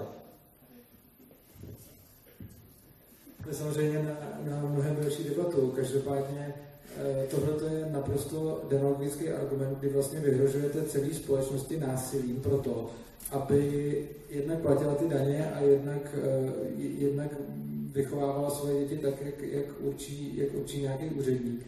A navíc já si rozhodně nemyslím, navíc já si rozhodně nemyslím, navíc já si rozhodně, ne, teď to na streamu zdá, že jsem, že jsem to zasek, ale v skutečnosti to tak není. Jenom je do toho mluvíte. Každopádně eh, si myslím, že o tyhle, ty, i o tyhle ty děti z, z vyloučených lokalit či skupin Eh, se rozhodně ten stát nepostará nějak skvěle. A to, že dotáhnete takovýhle dítě do prostředí, kde je v té škole outsider, rovnou už vadí těm učitelům a dostane start do života takový, že on je ten outsider, všichni se k němu tam odpovídajícím způsobem chovají, všichni vědí, že je to ten, ten co jeho rodiče, co je máma šlapka, táta feťák, všichni vědí, že to je on. Ty učitele, eh, ty učitele on ty jeho spolužáky může třeba šikanovat a podobně, Eh, bude tam docházet k takovým věcem a ten člověk od toho státu dostane teda start do života, eh, který v podstatě znamená, ty seš loser a ty seš ten, ty seš ten jako špatný. Ano, zároveň od něj dostane něco, jako, že se třeba naučí číst a psát a podobně. Na druhou stranu si rozhodně nemyslím, že teď je oni nějak jako skvěle postaráno. Oni něco dostanou, na druhou stranu jako pozitivního, na druhou stranu dostanou i něco negativního. Porovnat jako, co převažuje nad čím, bude podle mě velmi individuální a jsem přesvědčen, že mnoha z těchto, těch, eh, že mnoha z těchto těch dětí ta škola uškodí, samozřejmě nevylučuju, že, že jim mnoha může pomoci, mnoha může uškodit, ale tvrdím, že je naprosto demagogický argument, když řeknete, jestliže chcete zrušit ten systém, tak napřed vymyslete, jak se o ně postarat, protože to v podstatě implikuje, že teď je o ně postaráno. Já tvrdím, že o tyhle ty děti nebude plně postaráno nikdy, a vždycky, ať budete mít jakýkoliv systém, se budou jako nacházet eh, případy, eh, kdy se o ně prostě nepostará ani škola, ani rodiče, ani nikdo, případně jim může i ta škola, i ty rodiče nějakým způsobem ublížit a, a uškodit. A že není to tak, že teď máme systém, který tohle zajišťuje a v momentě, když bychom najednou dali těm lidem svobodu, tak, tak to zajištěno být přestane. Je to o tom, že začneme čelit jako jiným problémům, ale rozhodně se nedá takhle šmahem říci, že teď je o to postaráno a tím, že se to zruší, tak o to postaráno být přestane. Ono to prostě začne vypadat jinak. Určitě to bude vypadat jinak, mi skutečně nestačí, proto abyste mě přesvědčil že to bylo lepší. To, že ty školy neumějí s těmi dětmi často pracovat, že to nedělají dobře, že z nich skutečně vytváří lůzery, že jim dají label, že prostě, to je pravda, to tak může být. No. Ale myslím si, že smyslem rozvoje vzdělávacího systému je to se snažit, aby to tak nebylo, aby to bylo lepší. Ne, vždycky, ne, ne úplně se to nemůže podařit, jo. Ale, ale, ale říct, jako změníme to a to nějak bude. A my uvidíme jak. No tak dobře, tak to předložte jako, předložte tak politický program. To se mi hrozně líbilo. Já myslím, že to je ideální pro ověření té, té vize, jestli vlastně ta společnost na tohle může akceptovat nebo ne. Tak podle mě naprosto tohle je přesně ta jako cestná úvaha, jako ano, v demokracii, že by jako, že by, to přesně předpokládá, že ta demokracie je ten správný systém a pak by skutečně tohle byla správná cesta. Ale vychází z předpokladu, který sama nezdílím, takže těžko to proti mě může tímhle tím argumentovat, protože uh, nicméně uh, jako ano, já neříkám jenom, že by to bylo jinak, to jsem řekl tady ve zkratce, protože už na to nemáme čas, ale uh, rozhodně jsem třeba tady před nějakým půl rokem na tohleto téma měl přednášku, kde se tomu věnuju poměrně do detailu. Napsal jsem, napsal jsem o tom docela hodně, ale co mi přijde absurdní je, že vy jste tady před nějakou chvílí řekl, něco jako, jo, tak to je utopie, to takhle nefunguje. A na druhou stranu jste teď argumentoval s tím, jo, ono v reálu sice mnohdy na těch školách z nich udělají lůzři a takhle, ale to přece není cílem. To není v našem úžasném systému jako cílem. Ten, ten systém tomu má pomáhat. Ono to jenom občas nevyjde. Tak promiňte, pokud tento argument platí, tak já vám můžu říct, no na volném trhu taky není cílem z nich dělat lůzry. Ono, ono to určitě, ono, ono se to třeba občas stane, ale, ale není to cílem. No teď to taky není cílem. Ano, teď je deklarovaný cíl, že by tohleto vzdělávací systém dělat neměl. Leč děje se to. A argumentovat tím, že by se nemělo, je úplně stejný, jako kdybych já mám teda jako odpověď na to, co s těma dětma dělat bez státního systému, říct, no, oni by neměli být v takovémhle stavu. No, neměli, no. Ale občas budou stejně jako teď občas jsou. S tím prostě nic neuděláte. Prostě vždycky tady bude nějaký procento dětí, které na tom budou špatně. A samozřejmě se můžeme bavit, jak a proč, a tyhle, ty, tyhle, ty, jako, tyhle ty důvody můžou být různě, a to bychom dal mnohem další diskuse, na kterou nemáte čas.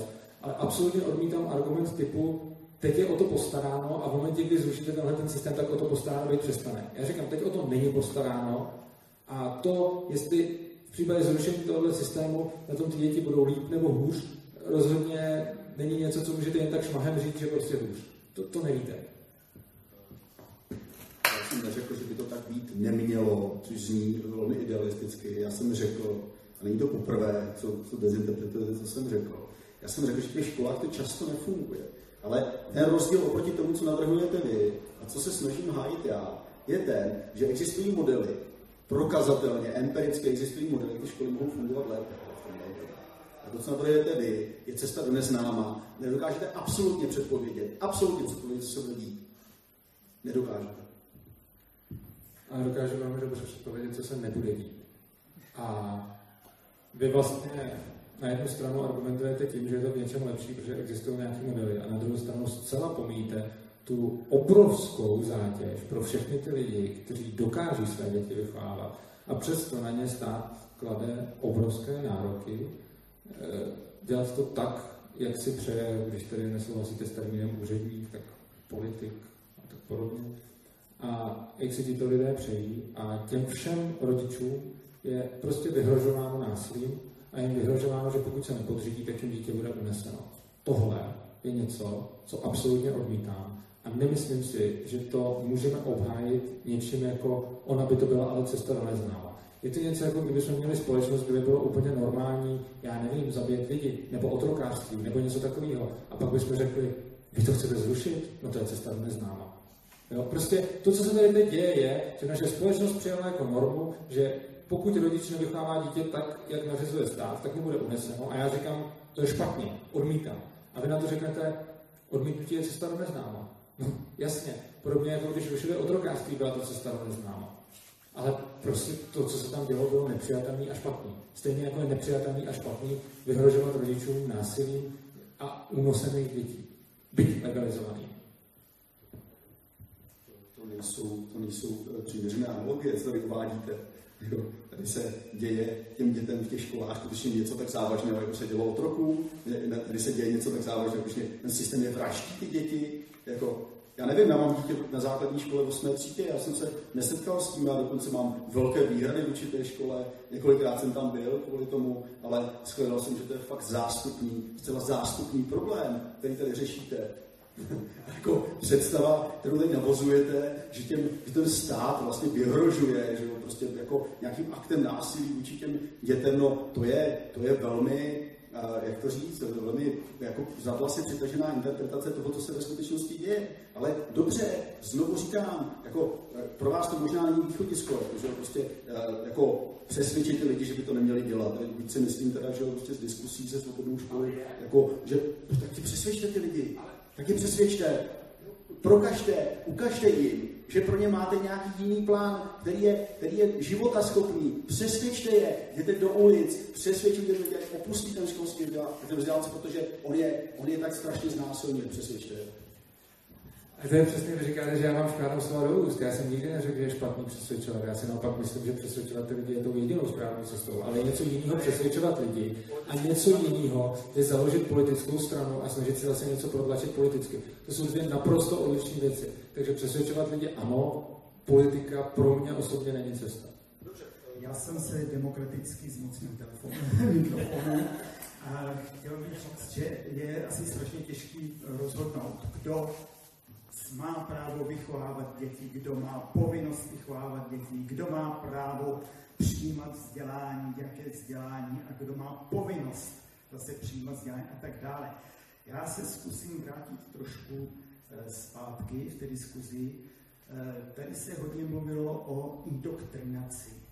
To je ošklivý slovo a postupně se to posunulo eh, směrem k vštěpování hodnot. Já bych to ještě uh, rozšířil. Vštěpovat, že je důležitý asi vštěpovat celý systém hodnot. Jo, my jsme tady uh, příslušníci nějaké civilizace, ve které se ty hodnoty nějakým způsobem tříbily, vyvíjely. Ideální by bylo, kdyby uh, na základě toho systému hodnot děti dospěly k tomu, nebo se dospělo k tomu, že Tyto hodnoty jsou nejlépe zajištěny v demokracii třeba. Jo? Ale průšvih je, že takový systém by měl být konzistentní. Neměl by eh, obsahovat rozpory. Vím, že Evropa prošla obdobím postmodernismu, který přinesl eh, nivelizující hledisko, jo? že všecko, cokoliv má svoje opodstatnění, porovnávat, jestli je něco lepší nebo horší, to je špatný. Takže teďka tady vidíme, my bychom měli dospět k tomu, že demokracie je nejlepší, ale zároveň teďka se nám sem do toho systému hodnot dostalo to, že nic není nejlepší, že nelze srovnávat lepší náboženství, lepší systém a podobně. Eh, chápu že to je to spíš asi na mě? Nebo, jo. Eh, no, já rozhodně, pozor, to je tohle to, co, co vlastně tvrdíte, že by to byl nějaký jako nihilismus nebo, nebo etické vákuum, to rozhodně v tomhle případě není. Eh, já prostě jenom nejsem přesvědčen o tom, respektive jsem přesvědčen o pravém opaku, že demokracie prostě není nejlepší. A není to proto, že bych byl přesvědčený o tom, že nic není nejlepší. Já si jenom prostě myslím, že demokracie to není. Já si myslím, že demokracie je špatná. Je sice méně špatná než totalita, ale myslím si, že je velmi špatná. A to, co jsem tady říkal o tom vzdělávacím systému, prostě to není, že bych tvrdil, že neexistuje jako nic lepšího. Já si myslím, že existuje. Myslím, že jsme to tady v odpovědi na jednu otázku poměrně jasně popsal. Je to vzájemně dobrovolný systém vzdělávání, kdy prostě nikdo není k ničemu nucen. A to neznamená, že bych jako byl proti tomu, aby se říkalo, že je něco lepší a něco horší. Já si samozřejmě myslím, že jsou věci lepší a že jsou věci horší a já to říkám úplně narovno. Já, já si myslím, že prostě stát je, je asi největší zlo, který v naší společnosti máme. A s tím sice můžete nesouhlasit, ale těžko mě můžete označit za morálního nihilistu a že mám nějaký, jako já vím o tomhle postmoderním diskurzu, kdy prostě se začíná jako tvrdit, že, že jako všechny ty věci jsou nárové a nic nemůže být lepší. Ale já s tím nesouhlasím. Sice se asi neschodneme na tom, co je to lepší a co je to horší, ale já mám velmi jasnou představu o tom, co je dobře a co je špatně. A i když s tím můžete nesouhlasit, tak si myslím, že mě nelze nějakým způsobem nazvat morálním nihilistou, protože si myslím, že spíš naopak mám o tom naprosto jasnou představu. No ne, tak, tak to, co jste říkali, že jsme se dostali do toho, že se ne, nemá jakoby říkat, co, co je lepší, co je horší. Já si myslím, že ne. Já, já si myslím, že se, že se to říkat má, ale... No ne, já jsem řekl, že toto se vloudilo do toho systému hodnot, jo, ten, ten nihilismus, jo, a osobně moje stanovisko je odmítavý. Mně se to nelíbí, jo, já chci rozlišovat, co je dobře, co je špatně. Souhlasím, tak tady se shodneme bych to otočil ještě možná jinak. Možná jsou nějaké hodnoty, na které bychom se shodli, že jsou skutečně eh, nutné, aby, abychom je všichni cíli a dodržovali. Úcta k cizímu životu. Na možnost věřit nějaké náboženství, smýšlet, mít nějaký názor na, na věci politické, mít nějaký světonázor, mít svobodu slova, mít svobodu projevu, mít svobodu shromažďování. Jsou to věci, na kterých se shodneme? Bez ohledu na to, jak, jaké zastáváme postoje tady k těm věcem. Nevím, já si myslím, že jsem vyjmenoval všechny, věci, které bychom měli ctít, bez ohledu na to, jestli se pohybujeme v postmoderním diskurzu, na otázka, jestli jsme v tom postmoderním, už nejde post-post, jo? ale uh, to jsou věci, které podle mě pořád je nutné, velmi je nutné a důležité dodržovat. No ale to je velká část toho, na čem stojí definice současné zastupitelské demokracie v České republice. Tak já si myslím, že už to je závěr. Jo, závěr ne, jo, já to, jasně, já to odpovím, že je teoreticky možný, že, že něco takového hlásá demokracie, ale rozhodně to není jako jediný, jediný systém, který něco takového říká, protože všechny ty svobody, které jste vyjmenoval, se dle mého názoru, a jsem to jako učinil a ve svých textech definoval, se dají všechny vydefinovat pomocí jediného práva, to je právo vlastnický. V momentě, kdy připustíme člověku, že je vlastníkem svého vlastního těla, tak v tom okamžiku eh, najednou všechny tyhle ty věci, o kterých jste mluvil, se dají podle mě vydefinovat poměrně jasně právě vlastnickým. Takže to není proto, že bych byl proti ním, ale přijde mi, že spojení demokracie s těma těma věcma je... No, ne, není to to samé. Jo. Tak jo to ukončíme asi. Takže děkujeme všem, kdo s námi vydrželi takhle dlouho, už jsme byli hrozně dlouhý. Já už se mi tady nechci moc ukazovat. A děkujeme Urzovi, děkujeme Bobovi, že přišli. Děkujeme eh, Polis za prostor a hezký večer a kdo se dívá ze záznamu, tak eh, příště někdy, někde zase.